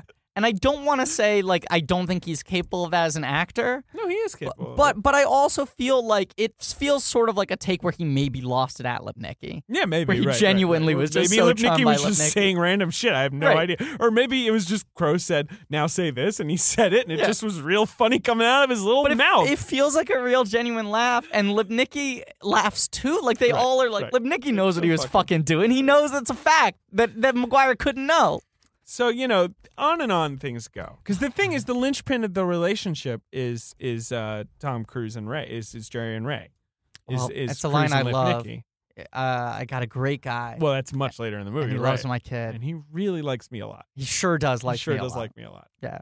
Um, and so as their agency continues, their agency being just Rod Tidwell, Right. You know, the and, Rod like, Tidwell agency. right uh and, RTA. and jerry is trying to like figure out how to represent him right and Yeah. how to like make him famous essentially he gets like a crappy contract offer from his team Mm-hmm. the cardinals and they're like okay we'll just play out and be a free agent you can get a better offer if you do well this season you know it's like literally that's that's something happens all the time to this day But it's scary. They, they He they could don't have get the injured, stability. yeah. He's older at this point. Right. You know, the I'm- idea is he's in the middle of his career He's not old, but he's he's he's probably maybe in his late past 20s the Yeah, hump, yeah, right? exactly. And if it was going to happen, it would have happened by now. So the numbers might only start shrinking.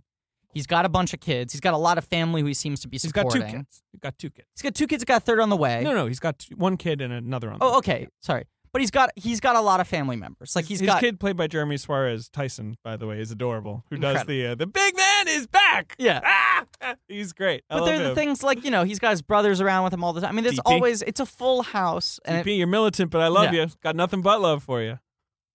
and and his uh, Ugh. is he the I one? could quote this whole movie. The older one's the one who lost the foot. The older one's the one who lost the foot, but you don't see him except for the one scene where he's like in his room by the computer, and there's Yeah. like a leak. There's like there's like s- uh, water damage on the Yeah. walls. And he's got a Janet Jackson poster, Yeah. which I think is a reference to the fact that Janet Jackson almost played the Regina King part. Yes. Yeah. Was originally cast. Yeah. Uh, and then I think dropped out to for music stuff, and then they Maybe. cast uh, Regina Regina. King in the Great. best performance of all time. Great call. Yeah. Regina King basically looks the same these days. It's, It's, incredible. kind of crazy. She has aged beautifully. and she's it's so good. I mean, I watch. I, I don't know if you guys watch American Crime, but she's amazing on that show on ABC. won an Emmy for that, right? She did. Which was just like, yeah, about time someone gives her a award for something. She's been doing such solid work for like fucking 25 years. She's so good in um, uh, fuck, uh, Ray, which is not a great movie or anything, but she's to me the sort of standout of it. I agree. Another film in which the person who played her husband won the Oscar, and she arguably was doing the tougher job, Sure. the heavy lifting, Yeah. you know, to make the the performance really sing. I think Cuba deserved his Oscar, but yeah, Here's the thing. I to uh, on one hand, I think Cuba deserved his Oscar. On the other hand, it's probably my least favorite of like the eight main performances in the film. Oh, really? Yeah, Oh, I think. and I it's don't mean such a there's any slight performance. as him. I yeah, think but he's I, I incredible think in this movie. I think Cruz is better. I think Zellweger's better. I I think don't- King is better. They're all I think Oh, great. Lipnicki's better. No. Yeah, it's not. I'm not. s- I'm not. Uh, you know, um, flipping my nose at fl- thumbing my nose rather at Gooding. I just think the film is so loaded with incredible performances, and he has the showiest character. He is a showy character. I don't disagree with you. I just think he also nails the quiet moments, which is why it's to me top shelf. Like the Yeah. scenes where oh, that scene where he's watching the wedding tape yeah, and you just see his face like like he's like got a big grin on his face cuz he's happy for uh we'll get to it in a second. And you just see his face like just shift, not even fall. And he realizes like oh, they have no idea what they're doing going into this. Like they don't know why they got married. yeah. You didn't have the talk, did you? 'Cause I mean, no, then this- he says this is it, another but way we of doing it. already Yeah. know it. Yeah. he does that. He does great stuff like that throughout the movie. I'll just say this, I guess. I i- if you go okay, in a fair world, the four leads of this film would have been nominated as Cruz lead, Zellweger lead, King supporting, Gooding supporting. Of Mhm. those and Hunt four, would have been nominated for supporting too. Yeah. and not one, but she would have been nominated. of those four, Gooding's my and least Lipnicki favorite. would be nominated for supporting. Of those four, Gooding would be I my don't least. get it. He's great. I think it he's doesn't great, matter but the about other ones least, are greater. Most favorite. Whatever. I don't know. Regina King, I just think should have won for this movie. Whatever. She didn't. Yeah, I but know. she wouldn't have been in competition with him anyway. Anyway, moving on. He's talking to Ray. They have a great conversation. Right. He's and like, my mom's coming back out. He's like, I slept back. I'll see you later. Ray slips you out. said fuck. Yeah. Don't worry. I won't though. You said fuck. I But won't though. he, he looks genuinely astonished. And there's this thing, You they're said fuck. shooting him from like three quarters, Mhm. and he's like sitting His head sideways is like on leaning the couch. against the couch. but it yeah. looks like the couch is eating him. yeah, because he's small. He's like a rag doll. He's like a ventriloquist his feet dummy, don't reach and his the body's whole collapsing. cushion. they don't cover the whole couch cushion because he's a little guy. um, and then Renee Zellweger comes back out. She's changed into a different shirt. Yeah, but then and he gives a drunken speech, but he's got to go right away. He's got but a he, fire poker. Yeah. He's, he realizes how I drunk he am is. Drunk. Yeah. but he does make out with her and grab her boob. She calls him boss. He says he feels like Clarence Thomas, which is a big laugh to this day. Yeah. Just to show you how much Clarence Thomas's alleged sexual harassment has lingered in the culture. I just love Uh, now I feel like Clarence Thomas. Yeah, I I love the uh, the sleaziness of he goes in for the kiss immediately, Immediately with the grabs hand on boob. the boob. He has the boob hand before the lip mouth. They're simultaneous, and I also think it's. I mean, he's me, age fifteen. yeah, right. That's the thing. I mean, it, it, this really could be a sort of like Greedo shot first kind of thing where you go like, Where- did he, yeah, the what- lips what- or, what the, or the touches boob? What skin was, what was the first, first right, yeah. contact? But the thing I love about it is it's not Sorry even, about the hand. Yeah, but but but when he says it, they, he does the gesture because it's not even just like he places a palm He's on the grabbing breast. it. He's got to grab. It's like a claw hand, and he just like like he wants to steal the boob, like he wants to reach the boob and put it in his pocket. But that's what I like. Like the movie could so easily be about him being a total jerk. yes, But you get that he's vulnerable. She knows he's vulnerable. he And immediately They know that they Yeah. like each other Yeah. in some form or another. You But they know like- they at this point they're like probably not a good idea, right? Even if we like each other, even if we want to do this, this probably is not. And then the next day, Smart. she goes in the office and she's like, "Alone, alone, alone. Yeah. You know, you just need to be alone." And he's like, "Do you want to go to dinner?" And she's like, "I know a great place." Okay, now I know you guys like this movie Uh-huh. and you like these characters. Yep. Love him. That is kind of gross. That scene a little bit, right? I Nope. mean, okay, we're fine. Why I don't know. That's fine. Good. Raise your objection though. It's good. Yeah, I'd love to hear your argument. I mean, he is her boss, and- Correct. And, that the way that that plays out is he's drunk, and I don't know. It's a little gross. I'm just saying. That's all. Uh, the drunk scene or the scene afterwards? The where they- drunk scene. Oh yeah, hundred oh percent. no, that scene's supposed to be. Oh, Gross. that scene's very gross. Yeah, it's another low point. But in I'm the saying series it's of- like a little harassy, like Yes, sexual Well, that's why he says harassy he feels like and- Clarence Thomas. 100 No, I know, but I'm saying it's like we're also supposed to be like, oh, that Tom Cruise and I don't oh, see- what a I don't guy. That's not So- what this movie is. This Yeah. movie isn't about like oh that. It's like no, this is a, these are things that happen to people. I think the thesis of this movie is Tom Cruise shouldn't be this Tom Cruisey. Mhm. Like he grabs the boob because he thinks he's Tom Cruise. Mhm. He says, "You complete me" at the end of the movie because he's not trying to be Tom Cruise anymore. He's just, to quote another film, a guy standing in front of a girl telling her that he loves her. Right. To paraphrase another movie, I switched the genders. They go to dinner. They go to dinner. Uh, she's wearing a dress. She looks great. That's not a dress. That's an Audrey Hepburn movie. Yeah, Another amazing line. Todd Luizo plays the nanny slash uh, child technician slash au pair. Another amazing actor. Another amazing performance. Great, great little like three scene performance. Who is obsessed with jazz Yeah. and clearly at least ha- held a torch for Dorothy. I think if he has not, a crush maybe on her that he never acted upon. maybe or maybe he dated her briefly and it didn't work out. Maybe he's one of the three lovers who was not as good as a bath. I, I smell a strong unrequited vibe. Quite possibly. yeah. But he's kind of open about it, where he's like, "Treat her right," you know. Um, he gives Jerry Maguire a, uh mixtape, a cassette of Mhm. uh, jazz jazz of music. Coltrane and, Yeah. and Davis Yeah. in Stockholm in 1963 before their culture was ruined by a Okay. thousand bar rooms and like whatever. Now here's a question. He goes, "Oh, that's not what I thought you were going to give me." Right, right, because he thinks he's reaching for a condom. That was my Yeah, question. yeah, okay, yeah. He's so that's like, the "But jo- if you're gonna, he's like, you know, he's like, uh, uh, you know, if you're gonna spend the night, I just want to give you. And and Jerry goes like, oh God, don't, you know, like he obviously thinks he's gonna produce some sort of prophylactic. Have you ever had someone give you a condom without asking for it? Uh, I don't think so. That's the weird I can't part of imagine that what joke the is I scenario like would can't be. right. No, I it's a can't- little. it's a little It's a little forced. goofy. It's a little bit of a reach. But then the jazz tape makes up for It's it. great. And then of course they listen to the music when they have sex and they're like, and "The Jerry's fuck, like- "No." what is this music? Yeah. It's great. Uh, there's the amazing scene um My reaction to everything in this movie is is great. Yeah. That's how I react. is great. Um, there's the oh God when he brings her back home, and then I mean, is there anything we need to cover in the date itself? No, no, no, no. Yeah. I mean, we can, you know, It's there's, just there's the movie mariachi stars band that be- plays next to. Oh, I mean, yeah, that's very I do funny. love there's that. lots of great Yeah. stuff. I mean, you know, Um, there's the scene where they're making out and he he breaks that's her what I bra wanted to get strap- to, I mean, yeah. uh, her dress strap yeah, and ties it back together. The- I, I mean, God, oh, fuck, Hard Just- to make. It is hard to sometimes to make crews have chemistry with women. Like sometimes he doesn't. You know, 100%. like Kelly McGillis or you know, like some of his female co-stars. Yeah. They he doesn't. Oh, you work mean with Top them. Gun, that movie starring Tom two Cruise people and who Kelly don't like McGillis? the other gender? Sure. Um, Uh, eh, Wait a second. Relax. Relax. I don't want to get go down that road. That's I'm not into that. uh, I the thing I think is so amazing about the dress strap moment is that it's the sexiest uh hmm depiction of someone putting on clothes I've ever seen. Yeah, it's a good it's a good putting on clothes. like he he hits the thing by accident and then it's like oh you watch it and you go like oh is he gonna fucking undress her on the porch like is he gonna you know is he gonna take out the boob hand again and it's like no in the most seductive way possible he makes Puts her it back more together. clothed he puts it back together Right. So this is him. he's learning he- slowly well, no, it's I think more like he's a little more collected. Yeah. This is him being sexy Jerry Maguire again, who's probably you know probably a bit of a ladies' man. yeah You know, he's sort of got he's got a little bit of the magic back. not to mention that black book is torched so he can't go back to the old chestnuts There's also the scene where Can't like, play the hits. during the sex scene where she opens the door and he's kind of standing there like looking like a you know sexy Tom Cruise, and she just closes immediately the door. slams it and then waits a moment and then opens up And again and he's he's just like- laughing and he's like i did the fucking yeah i'm Yeah. tom cruise i'm gonna do the tom cruise thing yeah, uh, that's great.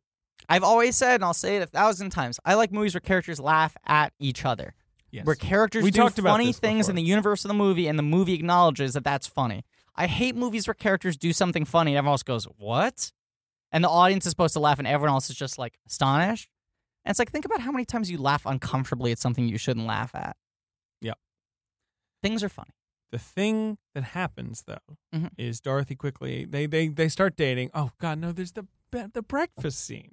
Oh my god! where he overhears her being like, "I love how vulnerable this guy is." You know, I love like, And Bunny Hunt's like, "Slow down, slow down, yeah, slow down, yeah. slow down." Ah, and, and and like you know, she calls him a bottom feeder or like at Yeah. the bottom of the rung, and Cruz, you know, Jerry hears it all. Right. And then she goes like, I don't care. I love him. The Yeah, difference yeah, with this yeah. guy is I love him. I'm Yeah. in love It's with him. such a And great she's like, Don't say cameo for a that. Don't say that. monologue. Don't say that. And Jerry's listening to the whole thing. And then, And then Ray, Ray, comes rumbles up. him. He's, hey, Jerry. Yeah.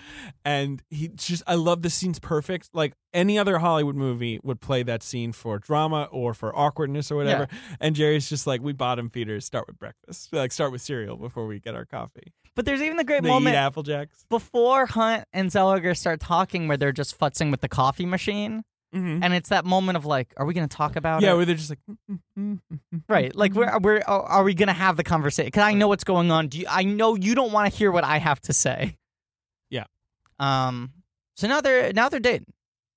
they're dating, but then they quickly Dorothy's like, I this isn't working. I don't make any money. Like you, know, you can't do this. and I don't want should to be a go burden San on you. I Diego." have health insurance. I got to take care of my kid. she like is takes another job. She's gonna move, and Bonnie Hunt supports this. A hundred percent. She's like, good. Great. He's still very vulnerable. You guys don't know what you're doing, and she's about to move. She's getting in the U-Haul. Mm-hmm. Yep. And t- t- what does Jerry do before he talks to Bonnie? I mean, before he talks to Dorothy, talks to Ray in the car. Yeah. He's trying to be like, "Don't worry, guy. I'll see you all the time." And he just says, "Do you remember what he says?" I don't remember. What it said. go ahead and go.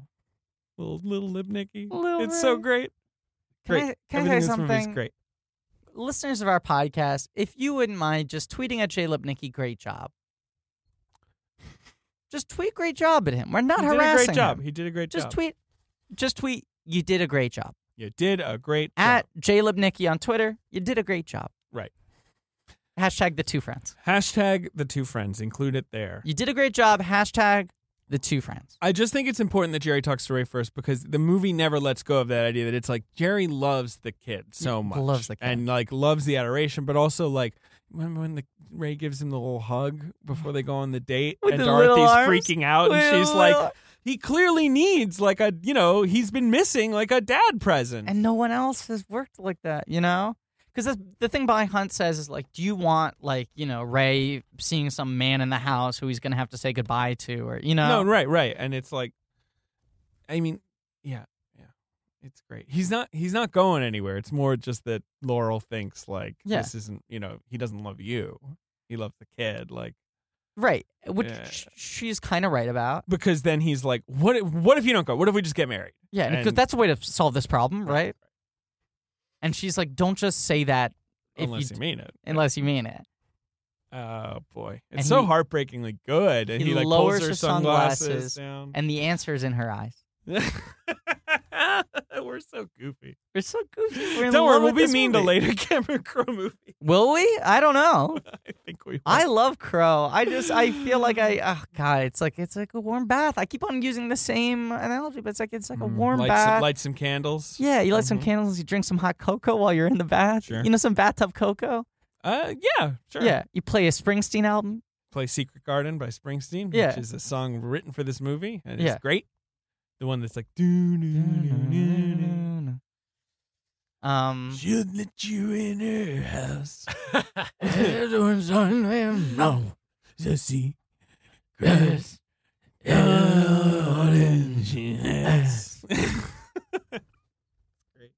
um, and then we start just jumping through time. This yeah. is the thing. The movie really picks because it's supposed to be set over an entire NFL season in the middle. Like Yeah. that starts in the middle. yeah. And th- it ends at the end of the NFL I, season. lo- I love it. I mean, this is storytelling risks, you know? Seriously. But this is this is why like good. I dropped my phone. You were looking it's because okay. a, f- a drop happened. It was my phone. I dropped my phone. Sure. Because I'm about to say something dramatic, and I I don't want to drop the mic because they're Ben's and they're expensive. Uh huh. Um, a thing I love about this movie is talking about this thing. I have every scene is interesting, is engaging, is entertaining, Yes. is insightful in this movie. This movie skips over like the scenes that you don't need to see. It's not just that every scene he Right. has in the film, he invests a couple different layers onto them, so you can't really wrap your fingers around the scenes. There's some weird sort of elements you got to kind of lean in to figure out. But it also is like you don't need to see them fucking planning the wedding. Who gives a shit? no, they get married in her backyard. Yeah, Rod sings uh, "What's Going On" by uh, I- I Marvin s- Gaye. I just say this all the time, but I get so frustrated when I see movies that feel like they have this very didactic approach of like what a movie needs to be. Sure, and how it needs to lay out its plot. Yeah. And I say all the time, like a movie can be anything. Like that's the amazing thing is like a movie can do anything at any moment. So if you want to just have them be married, just cut to them being married. yeah. If there was something important that happened along that process, I trust you would show me that one scene. Absolutely. But why not just jump ahead? The wedding's great. Wedding's great. It's adorable. Yeah. It seems like it goes off wonderfully. And then they're watching the video a little later. Yeah. And you see just like Jerry's face as he's getting ready for like the ceremony. Yeah. And he looks like he's about to go off to war. Like Yeah. he just looks terrible. Oh boy. And that like that's what I was talking about. That scene Cuba Gooding Jr. plays so well, where he watches his face, like you see his face Yeah. fall as he realizes, like, because he's already said they've had the conversation about shoplifting the pootie.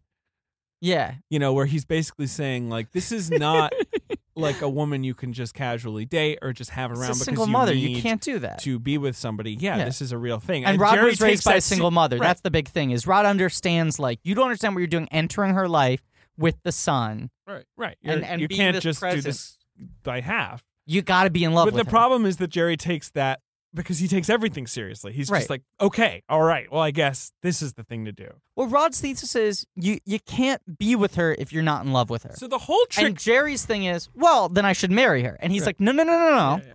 You got to be in love with her. and later he asks like, why did you? mar-" And Jerry's like, she was loyal. Yeah. And Rod just starts laughing at him because, but like the whole trick of this movie, the whole trick that Cameron Crowe pulls is that he is in love with her, and he is from early He on, doesn't realize. and he's figuring it out. yeah. And like, yeah, it's like a backwards relationship. They get married, almost break up, and then realize that Yeah. no, actually, we like to be together. But it's also and it's not just like that. I miss people. I miss you, but like, Uh, ah, it's- And it's the thing of like, you know, I, I can't love somebody until you love yourself, you know. sure, right? He needs to figure himself. oh. He just out, doesn't right. know who he is yet, so he's not capable of engaging with someone in that way. He finally. So the movie progresses to this big football scene at the end of the movie where Rod gets a big success. You know, and then Well, there's there's I like that you skip ahead very quickly. Mm-hmm. The relationship just sort of like it kind of falls apart, right? And just- Dorothy it's kind of just breaks like up with him. cold Um, yeah. fish, and she has the speech where she says my favorite line in the film. This Great is line. genuinely my favorite It's line. a great line. you know, he loves my kid, and he sure does like me a lot. Yeah, this great guy. He loves me. He loves my kid. And he sure does like me a lot. Yeah. And she just says, I think this next road trip you take should be a break. Right. You know? Um, and but- she's just saying, sort of like, I love that she's the one who kind of breaks up with him. And she's like, look, i on the surface, it all is working, mhm. but it just doesn't feel right. And I can't put him through this. I can't put myself through this.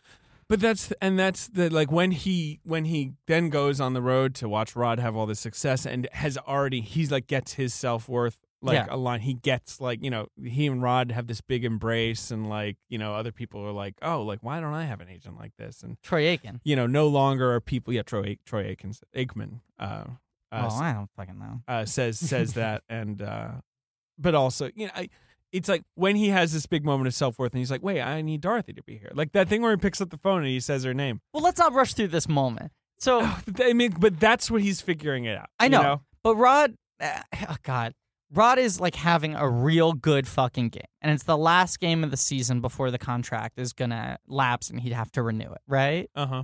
And he does this insane catch, where he like jumps up, Yep. catches the ball, In the jumps end zone. over the guy, and then it looks And then like like kind lands of gets knocked on his head, right on Yeah. his neck, right? Lying. Regina King's there watching with his whole family. Yeah. And they're watching this. She immediately, I mean, this is her Oscar moment, kind of, you know? Oh, she's incredible. But she immediately loses it and they're going, no, no, no, honey, honey, Yeah, honey, yeah, wake it's up, great. wake up, wake up, it's wake the up. nightmare of any athlete's spouse. Like it sucks. and a great Cameron Crowe touch where you're watching them watch the game and then the game just cuts to A commercial. that's yeah. credit cards playing football. Yeah, it's a good commercial. But it also like puts you looks in fun. it puts you in that moment, what Right. it would feel like to be the wife of someone watching. Potentially, my husband might be dead. Sure. He might be brain dead. He might be Might paralyzed. be paralyzed. Sure. My eh, the very least could just be injured and thus we're broke. You know, a Right. million different things. And e, even I feel like I don't know if it's before the commercial break or after, but the announcer says like, "I sure hope his family isn't watching this," you know. And it's like for everyone else, this is just engaging television. Yeah. Like, not that they don't care about him, but like first and foremost, I'm knocking everything over today. First and foremost, uh, this is like it's entertainment. It's a story, right?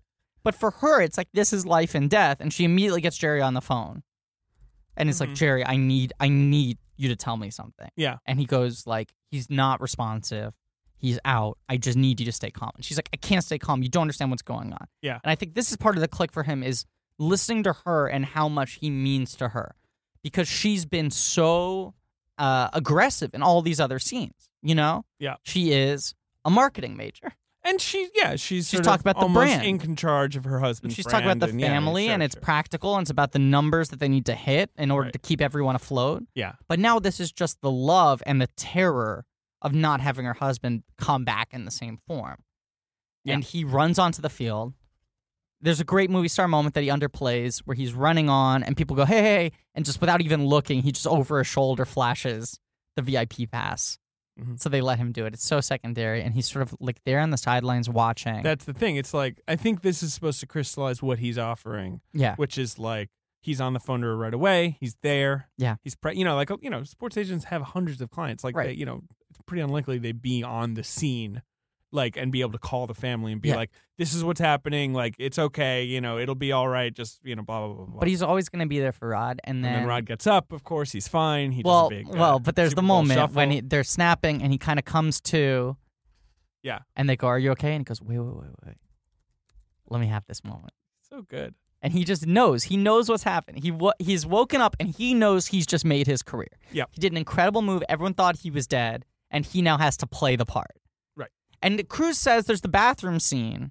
The fine, fine. Help me, help you. Yeah. And Cruz says, up at dawn, pride swallowing siege.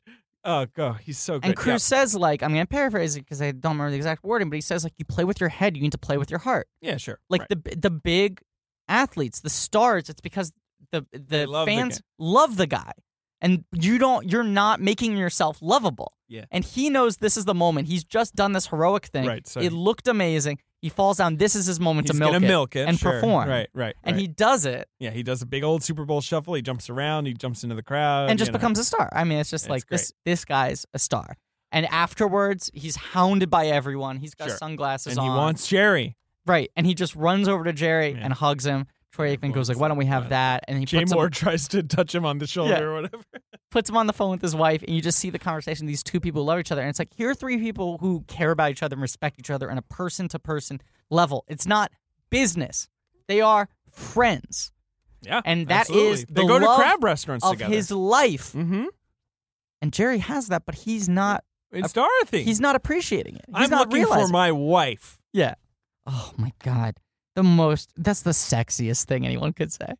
The way he says it in the, those circumstances. I know. No, I know. I mean, I mean that's the thing. The, the he obviously runs home and into the divorced women's group. which I believe was based on something Cameron Crowe's mother actually did One in his assumes. childhood. One yeah, I assumes. believe so. Yeah. I believe I heard that. Um, and he comes in and he gives the big speech. We live in a cynical world. Yeah, Cynical, cynical world. And we work in a business of tough competitors. I tweeted that last night, and three separate people thought I had gotten fired and, and like texted me. it was really, I felt bad. I forgot that "You Complete Me" is set up earlier in the film. Of course, in in the, The uh, hearing in impaired the, couple when, in when the they elevator. quit the job, yeah, Yeah. they see a, a, a deaf couple in the elevator sign, You complete me. He goes, "I wish I knew what they were saying," and she goes, "My favorite on is death is that you complete me." Um, but it's like the one moment where he doesn't know what else to say, and he remembers that moment in the elevator, the most romantic thing he saw anyone ever say. Um, can I ask you a question? Yeah. So he gives the whole speech, and she goes, "Shut up, just shut up. You had me a podcast, right?" She says, "You had me a podcast." That's what she says. Yeah, that was weird. I, I was wondering about Yeah, that too. podcasts had not even been invented, You but had you know me a that's podcast. another another thing that Jerry Maguire was right at the start of was the podcast revolution when Mm. Renee Zellweger named them. Do you think if they made Jerry Maguire today, it would be about a podcast agent instead of about a sports agent? We have podcast agents, both Yeah. of us, separate. yeah, And and, it's we're a- asking, they them, were- "Dude, we're going to show us the money. Yeah, yeah, yeah, yeah. Yeah. Exactly. oh my god. Ooh, boo. Um, Mm-hmm. No, no, he gives a speech and she's just like, "Shut up, you had me at hello." It's so good. Okay, now here's my I question for burst you. into tears watching it last. Here's my question for you. night. into tears. Here's my question for you. What's your question? Does he ever say hello? Yeah, he does. He does. Okay, Yeah, I yeah, couldn't yeah. remember, and I didn't the want to first rewind. thing he does when he comes in is say uh, says hello, He says hello and not hi. and then he says, "I'm looking for my wife." You know, he, Yeah. I'm pretty sure he says hello. Yeah. you had me at hello. It's a great line. But it also is. I mean, it's the the positive version of what was happening with Kush. Like if you show, I always said if you showed up, we'd go with you. You know, Mhm. like Right, the right. mere fact that he shows up in that state tells her everything she needs to know. What he's saying is meaningless because you know his actions speak volumes. So great. Uh, it's a then that's it's it. a great movie. And then you know how the movie ends with a fucking Bob Dylan song because Yeah. Cameron Crowe doesn't fuck around. He gets Bob Dylan songs. No one else gets Bob Dylan. And songs. what is his manager? His last line is really good. The last line that the manager. be the manager honest, said- yeah, in my f- I've failed as much as I've succeeded. I can't remember the exact phrasing of it, but like you know, But I love my wife. I love my life, and I wish you my kind of success. I get choked up even hearing it's you deliver. it. so good. and you're forgetting the biggest part of the film. uh, when Jer- when Ray throws a baseball, I got a hot arm, that kid. it's a slightly dorky joke. Yeah, but, just- but his fight got a little arm. He's throwing the baseball. I like Knocked Up, which is another movie I would I'll defend to the death. Same I, here. I like movies that are about you know how romance can actually develop between people and not like a meet cute. Then they're together. Then a thing happens and they're apart, and then Yeah. they get back together. You know, like but actually about like the weird narratives and the compromises people make and like the and the you know, manipulation. exactly. I said it on our last episode. I need less meet cute. I need more be sweet. I, the moment where you meet is irrelevant. It's about the what moment, about the moment we met? where you fall in love. Mm-hmm. Well, I mean, we met in a weird way because we we talked on Twitter and then we were like, "You want to go see a movie together?" So we met. I was late, as I always am to everything, to a screening of Stories We Tell, the Sarah Polly documentary. So we spent like an hour and a half sitting next to each other in the dark, and that was how we met. And then when the movie ended, we were like, "You want to go get drinks?" Now, which movie was it? Because we saw the was Bling Stories Ring We together, Tell. but it was Stories We Tell was the first. Was the first movie we one, saw yeah. together. Yeah, yeah, that was funny that we did that.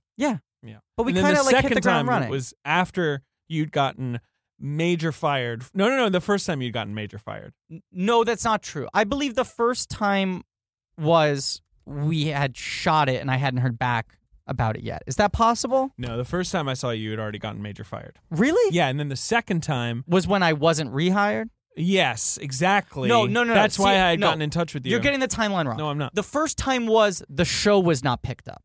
Yeah, that sounds right. That sounds right. The Yes, second that's it, time that's it. was- you had gotten major fired. Yeah. because the show had been picked up, but you and were I not was in it. not part of it. They had turned you into a fat ginger. Well, I'm not saying anything. uh, But but, um, I did I texted you. You said, "Griff, how are you doing?" And we'd only right, hung no, out 'cause once the at that news point. had hit that it was like, ooh, Fox to pick up Mulaney, you know, or whatever. And we were like, I, I texted you being like, hey, good news, right? And you were like, read the press release again, buddy. Look at the wording, and then you said, "Like, how are you doing?" And I said, "It's like the Dark Phoenix saga." Sure. like I was in love, and then my love died, Mhm. and, now, now my it's love's back, come back, but, it's trying to I don't kill trust me. it. yeah. Uh, but then And we I saw the think- bling ring and went to movie trivia. But I think you text me after that, and you're like, "We should be really good friends." Like the fact that I Yeah, uh, right, that you made equated that. my heartbreak to the Dark Phoenix Yeah, saga, that's right. That's right. and that's this is the point. Like the meeting is whatever. We met and it was fine, but we didn't fall in love until later. Yeah. You know, I mean, trivia was the second time we hung out, and then we started going to trivia more and more often. And I don't, I don't know if there was a specific moment where it was like we're in love with each other, but it, you know, it grew, it Sure. built. Yeah. And then the podcast is another level. That the point is, these relationships they have stages, and I don't like movies where it's just like someone meets someone and then they're in love. I think you know someone for a while, and then there's Often a moment that's how it goes. where you fall in love. Even if you have a crush on them at the beginning, there's a moment where you go, ooh, you know, where the thing drops Absolutely. to a no- whole nother level.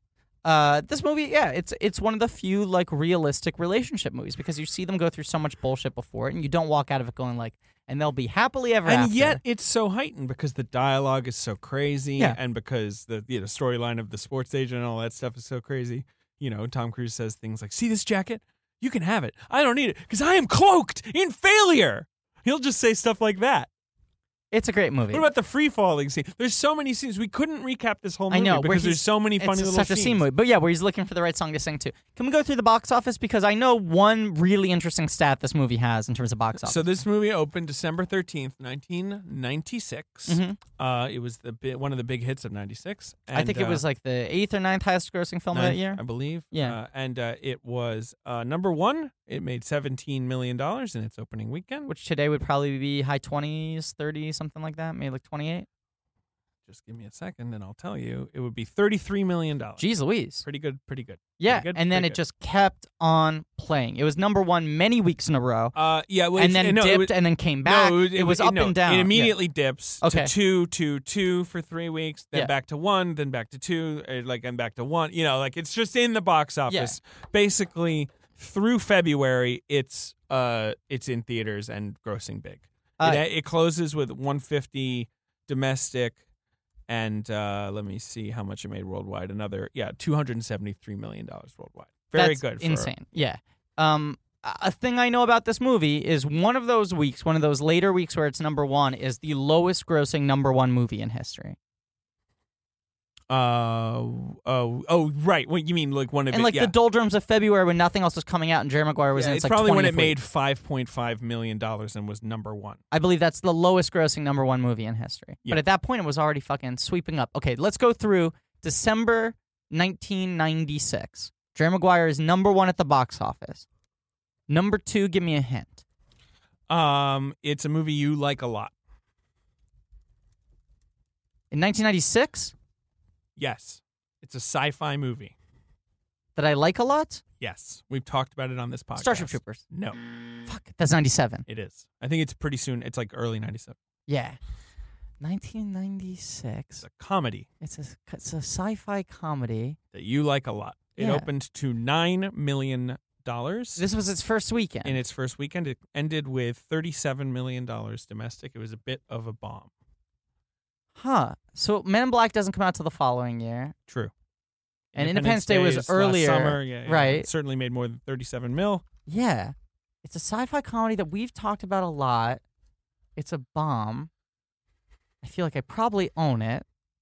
You think I own it? Probably. Yeah. Is there merch? Yeah, it's based on merch. It's a film that's. oh, oh, Mars Attacks. Merch the movie. very it's like much the so. merchiest movie it's of all very time. merchy movie. it's the only film based off of trading cards. Uh, it's certainly one of the only films based off of trading cards. Uh, oh yeah, well Yu-Gi-Oh. Uh, I love I love it. Great movie. Yeah, that was a real disappointing box office. People thought that was gonna be a big blockbuster. Yeah, yeah. No. No, not at all. Decidedly not. You Number- know, they had a plan. They were going to make a sequel that was going to be Dinosaurs Attack because they were like three parallel trading card series that were all attack series, and Burton was going Yeah. to make the other attack movies. That's probably good that he just made Mars Attacks as much as it's a delightful little movie. It's a classic. Leave it as it is. Untouchable. Number three Untouchable. Number three. Fuck you. is the had been number one the previous week, and I think the week before that. Huge hit, Disney movie. 136 mil was the total gross. Uh, crazy costumes, Grand Dam Star, based on an animated film. Oh, uh, 101 Dalmatians. 101 Dalmatians. 101 Dalmatians. Number four is a movie starring Denzel Washington that was rated G. the Preacher's Wife? Yeah. Nailed that one. Directed by? Penny Marshall. That's right. With Whitney Houston, of course. Yeah. Number five is a film that I have seen a bunch of times for some reason an action film set in the Holland Tunnel. yeah, it's true. It's an action film set in the Holland Tunnel. It's either Ah, the Holland Stallone Tunnel- is in it. Yep. What is it? Yep, Stallone's in it. It was Oscar nominated for Best Sound Effects Editing. I know that without looking it up. Jesus Christ! What what movie? Is It's called Daylight. Oh, Oh, fuck! I yeah. was gonna say Daybreak, but I thought that wasn't a title. it's a 'cause pretty not. fun little movie. Yeah, Yeah. Remember, he has to jump through these like wind tunnels to even get into the. I've tun- never seen it. Pretty yeah. good. Uh, can I say something about the preacher's wife? Just a thing that's always stuck in my mind. Yeah. First of all, that's a remake of a movie, but the remake has the original has a different title, right? Isn't one like the priest's wife? I'll look it up. the I other think was I the preacher believe wife? so. I believe they're different titles. Yeah, all right. The with the, with, uh, the bishop's wife Yes. with uh, with Cary Grant. Fucked us up at trivia once. Yeah, I think that's right. It made me yeah. really angry. Yeah, that's right. But it's true. Yeah. Uh, the second thing I was going to say was I remember reading uh, an interview with the kid, the lead kid from The Preacher's Wife in Disney Adventures magazine. Okay. and they said like, "What do you got coming up next?" And the kid was like, "Well, I signed a three-picture deal with Disney, so probably The Preacher's Wife too." And even as like a seven-year-old, I was like, "There's not gonna be a That's Preacher's Wife." probably too." not. I mean, Like, that Preacher's come out- Wife was fine, did well, but uh, Yeah, but that, wasn't- that's not. They're, they're not franchising that baby. K- k- kid, welcome to Hollywood. No, yeah, that, we're I'm the, fran- that's the breaks. here are some other movies in in the top ten of December in 1996. Why do I remember I don't know why you remember quotes that. All from right. interviews from Disney Adventures magazine? Enough, enough. Here's oh, also opening this week, Citizen Ruth.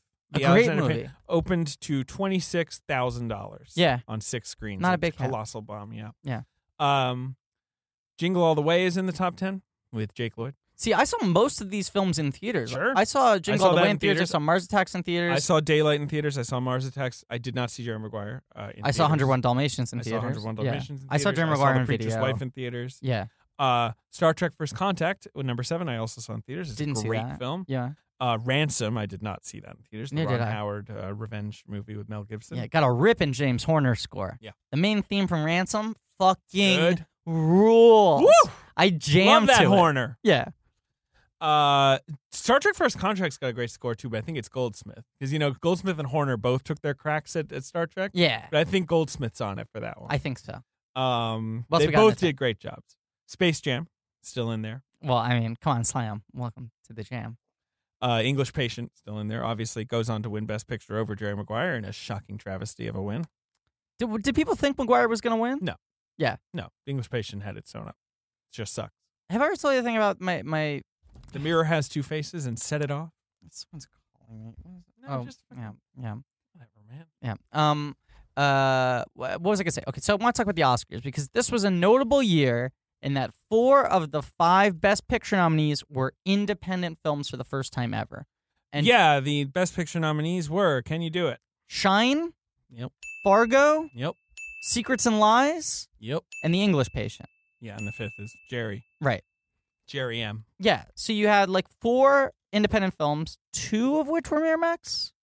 Mm, the English Patient is Miramax. I believe Secret and Lies was Miramax Might have been. movie as well.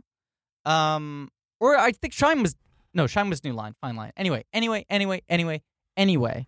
Uh, this is this year where everyone went like, oh, the indies have taken over, Sure, right. and for the first time, the Oscars became like an indie game because before that there were the Independent Spirit Awards, and that was their little tent. You give it to these Yeah. little oddball movies, but the Oscars, you had to be a big boy. You had to come play. You had to Secrets throw and down. Lies was not Miramax, just to be clear. Okay, But English Patient was. you had to throw down like fucking sixty million dollar budget on the Right, table but if you were no, going to compete in Secrets the and Oscars. Lies, it barely made any money. Like Yeah. Shine hadn't made much money. Fargo honestly didn't make that much money. you No. know, like yeah, And and Jerry Maguire was like the one film that's like, oh, one Hollywood film fighting the rest of this. And you look at Jerry Maguire today, and Jerry Maguire is the movie that would have the hardest time getting made in the current studio system. one hundred A percent. hundred percent. You could get major studio financing for Fargo, Shine, or The English Patient so much faster. And Secret Because Lies of the Oscars, Right. And Secret and Lies is so cheap that you go like maybe they would have given it like, you know, a million dollars. But Jerry Maguire studio would never make today. It's amazing that that was viewed as like the David versus Goliath and Jerry Maguire was the Goliath. Kind of. And now like Jerry Maguire would be the David because like if you're making a film like this, you're making it at an independent level. Mhm. You're not getting the same sort of support, the same sort of freedom. You don't No, have James L. Brooks I know what you're over saying. your shoulder. You don't get Jimmy the biggest L. movie star in the world, and the audiences aren't aren't heading out to that. so, you know, with some of the big movies, 96 is the big, the, the you know, the dawn of the new blockbuster because you got Independence Day, you've Yeah. got Twister, you've got Mission Impossible, you've got The Rock. Like, you've got a lot of big, big action movies. So Mission Impossible and Jerry Maguire were the same year. Yeah, Jesus 96. fucking Christ! Yeah, he had a real year. Nutty Professor Whew. is that year. oh man, talk about big. He's fat. You like that movie, Ben?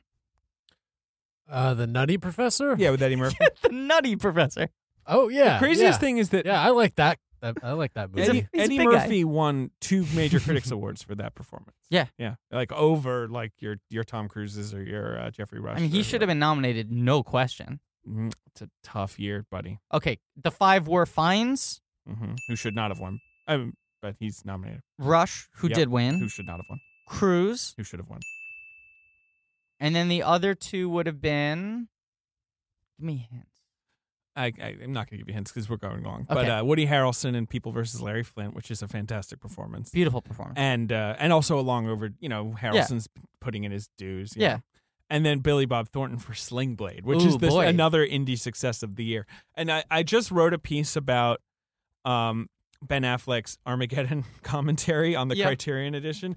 And every time, because obviously he recorded it in 98, every time Bob Billy Bob Thornton is on screen, Ben Affleck goes into like an extended sling blade impression where he's like, oh, yeah, see, the NASA's boys say there's an asteroid. And, he, and like, one person's like, what if the whole movie was just like he got out of the funny home and he just like got in charge of NASA and the whole thing's a hoax and there's no asteroid. Like Ben Affleck's commentary is really seek it out. It's yeah, incredible. I, will. I, I mean, yeah, I'll watch it. Uh, it's really weird that Jeffrey Rush won that year. Actually, like looking back on it, I mean, a because he's not the lead of that movie. no, he's not even in it as nearly as much as some of these other nominees. Yeah. and Noah Taylor, I think, has more screen time than he does. I would almost argue. yeah. but it was there was some weird magic to it. There was it some is weird weird magic. that he won 'Cause it was He's, like- like swept. He like it you was know. there was no question he was going to win. Yeah. Like it was inevitable. But but he has yeah. I mean, it's it's an interesting performance. It's a good performance. It's just it's uh, an odd win for a movie that didn't get that much attention otherwise. but it got a bunch of Oscar nominations. Armin Yeah. Mueller Stahl yeah, the great Uh, yeah, so you know that's the year Fargo wins for actress and screenplay. Cuba wins for supporting actor. Gives a famous Oscar speech where he thanks everybody and he won't leave the stage and he's jumping around. It's very cute. And it's very similar to Rod very, Tidwell very similar to Rod on the Tidwell's. talk yeah. show when he breaks down It's- crying and they go, okay, we don't have time to thank You everybody. are my ambassador, Quan. That's why, I mean, overnight everyone was like, oh, I guess Cuba's a movie star because it was like, Sure. gave this star performance. And then at the Oscars, he like keeps the brand going. Like Yeah. he does the thing we all loved him doing in the movie. And everyone was like, more of this, please. And they proceeded to burn all his bridges. He yeah, he made some mistakes. Uh, he's still a good actor. He's good in People versus OJ this year. Yeah, he was very Uh, good in that. Uh, but this that's the year Binoche wins for over Lauren Bacall to everyone's shock in supporting actress. Right. Gina King should have beaten both of them. And I think I've referenced this before, it's a but tough year though. You got Joan Allen in The Crucible. You got Marianne John Baptiste in uh, Secrets and Lies. So wait, it's it's and Barbara McDormand Hershey. wins lead actress. Mhm. Yeah, okay. Um, I uh I think I've referenced this before in the past, but the, my, uh, this was the first year my parents brought me to like an Oscar party. Yeah, I know you've said this. And I yeah. was like, oh, eh, everyone likes English Patient, and I just picked English Patient every category, and I almost won the whole thing. I was the only one who had Binoche because everyone else picked Bacall.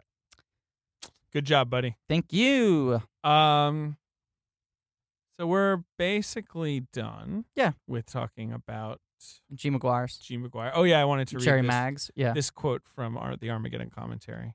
By the way, Armageddon is a great movie. I just turned around on it having watched it with the commentary. Yeah. Uh, there's this moment where there's this like god awful, like pa- you know, almost a parody montage of them all like waving American flags and shit. And Affleck's like, I love this sequence. It looks like a Miller genuine giraffe ad. I like those ads. like he's just so funny. I have to listen to that. Anyway, earlier on, he's like, Have you ever noticed how everyone in these movies has to be the best? Bruce Willis is the best deep core driller. What do they rate deep core drillers? Like, if you went around and asked somebody who's the best deep core driller, who would have an answer? Is he the only one on the commentary track? no, the commentary switches between four isolated tracks. oh, that's Michael always Bay. weird. It Yeah. is weird. Michael Bay, who's actually pretty funny and candid, but is Yeah. very Michael Bay. Bruce Willis, who's useless, and they barely cut to him at all. Yeah. Jerry Bruckheimer, who's kind of whatever. You don't hear much patting of him. himself on the back. Yeah. Michael Bay is often just like that dog cost twenty thousand dollars. That is a trained dog. He cost twenty thousand dollars. Like he's doing a lot of that stuff. And Affleck's just throwing out straight heat. Affleck is literally like, "Did you see that helicopter in the background? That helicopter's that's in the scene for one second. They'll e- eat a whole day because they're just trying to show off and have a helicopter in the background." Uh, He's so funny. That and Con Air, those two movies have like the weirdest cast for a major blockbuster. Armageddon has a crazy cast. yeah. I mean that's Affleck talks about. Is like he's like me, Owen Wilson, Michael Clark Duncan, Michael Clark Steve Duncan, Buscemi. But like Steve Buscemi's a writer. He's talking about how like there were all these actors who write, you know, Yeah. I mean Affleck had just won an uh, Oscar for writing. Right. And they were all just sort of hanging out and being like, What is this fucking movie? This Peter movie's crazy." Stomare, right? Peter Will Stormare's Patton, in it. William Fichtner, Billy Bob, also an actor who had just won an Oscar and for a writing. Yep. Yeah. Uh, acclaimed novelist Bruce Willis. Yeah, Bruce Willis who wrote um uh, In Search of Lost Time. Yeah, yeah, yeah. Um, and Hmm. Anyway, uh, Jerry Maguire, great movie. um, okay, so This is my favorite Crow movie. I It- can't deny it. it is not mine. So Almost Famous is your favorite? I believe so. Oh shit! I forgot to point something out. I say believe so because I haven't seen Elizabethtown yet. Yes, Ben. Oh please. Um, in his apartment, Uh huh. uh, prominent fax machine. I swear to God. Okay, so that concludes Ben's tech corner for the day. oh my God. Uh, ben, have fun cleaning up the ejaculate all over your little fucking sound booth. I will. Oh my God. Um, This is no, this is a way better movie than Almost Famous. I'm sorry to say. I prefer Almost Famous. We'll talk about that next week. And next week we'll be reviewing the bootleg cut, also known as Untitled. David is gesturing, jerking off a penis. yep. He's running his cupped hand up and down. Do you know like he almost called Almost Famous Vanilla Sky and then he almost called it Untitled? There were like so many crappy titles he Yeah. just had in like a basket. that I he like would- all those titles. You know what I think is a great title? Vanilla Sky. Vanilla Sky. I want to eat that movie. When I see that DVD, I go, yeah, give me a scoop of that. Vanilla Sky, I think, is a great title. I mean, he obviously wrote that down and was just like, I'll call a movie Vanilla Someday Sky I'll call sometime. something Vanilla Sky. Vanilla Sky. Great title. Do you remember Paul McCartney's Vanilla Sky song? Yeah, it's like totally cute. I remember him playing it at the Oscars. Yeah. It's like that. da-da-da-da-da. But he, he has to keep on saying Vanilla, Vanilla Sky over. Get lost in a Vanilla Sky. Like that's where you get. Oh, well, doop a doop, a doop a doop Vanilla Sky. It's um, so weird. Love Vanilla Sky. Give me two scoops of that. I mean, please. I can't wait to talk about Vanilla Sky, and I have not seen it in years. You know the weird thing about Vanilla Sky? I- I- it's called Vanilla Sky. Yeah, I actually saw Abre los Ojos before I saw Vanilla Sky, like which it's a remake. of, Yeah. which I don't think is that common because that movie wasn't a very big hit, but for some reason I watched it on TV. Well, see, I'll say I there was I, the summer camp I went to, the day camp I went to, and I was like seven or eight. This kid on the bus was fucking obsessed with Abras Le Ojos Open And- your eyes. and would talk by about Alejandro it every, Amenabar. every fucking Mm-hmm. It's day. kind of a cool movie, way better than Vanilla Sky. But in every my- day yeah. he'd sit next to me on the bus and be like, "I'm telling you this movie," Mm-hmm. and he would just like talk about. It. So when Vanilla Sky came out, it was a remake of that. I was like, "Well, fuck that." You know when someone talks about something so much that you decided you hate it? sure. right, So I right. like didn't want to see a remake of Maybe that movie we should watch that it. I hadn't seen. Maybe we should. it's pretty good. Yeah, I want to watch it. And he's had an interesting career.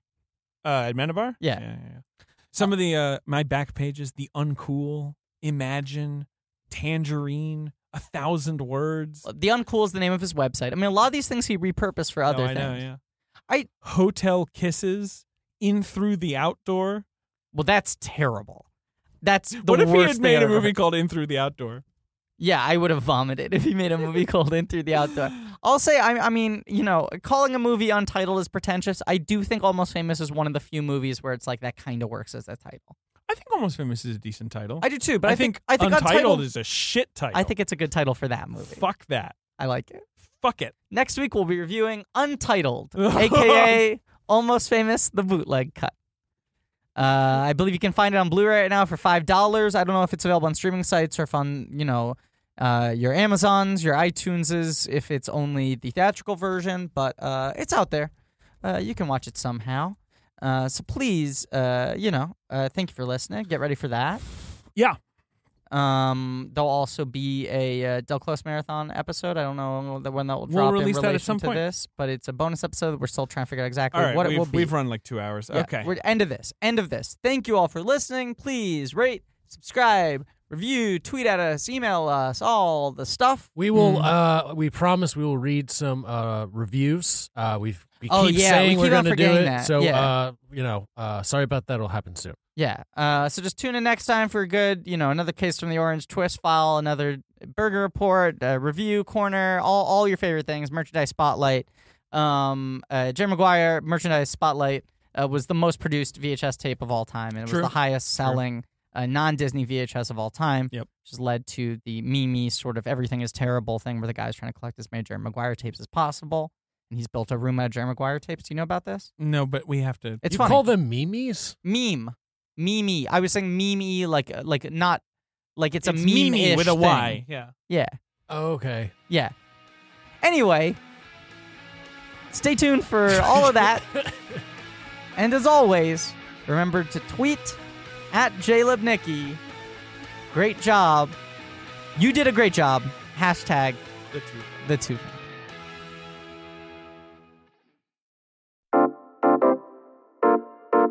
This has been a UCB comedy production. Check out our other shows on the UCB Comedy Podcast Network.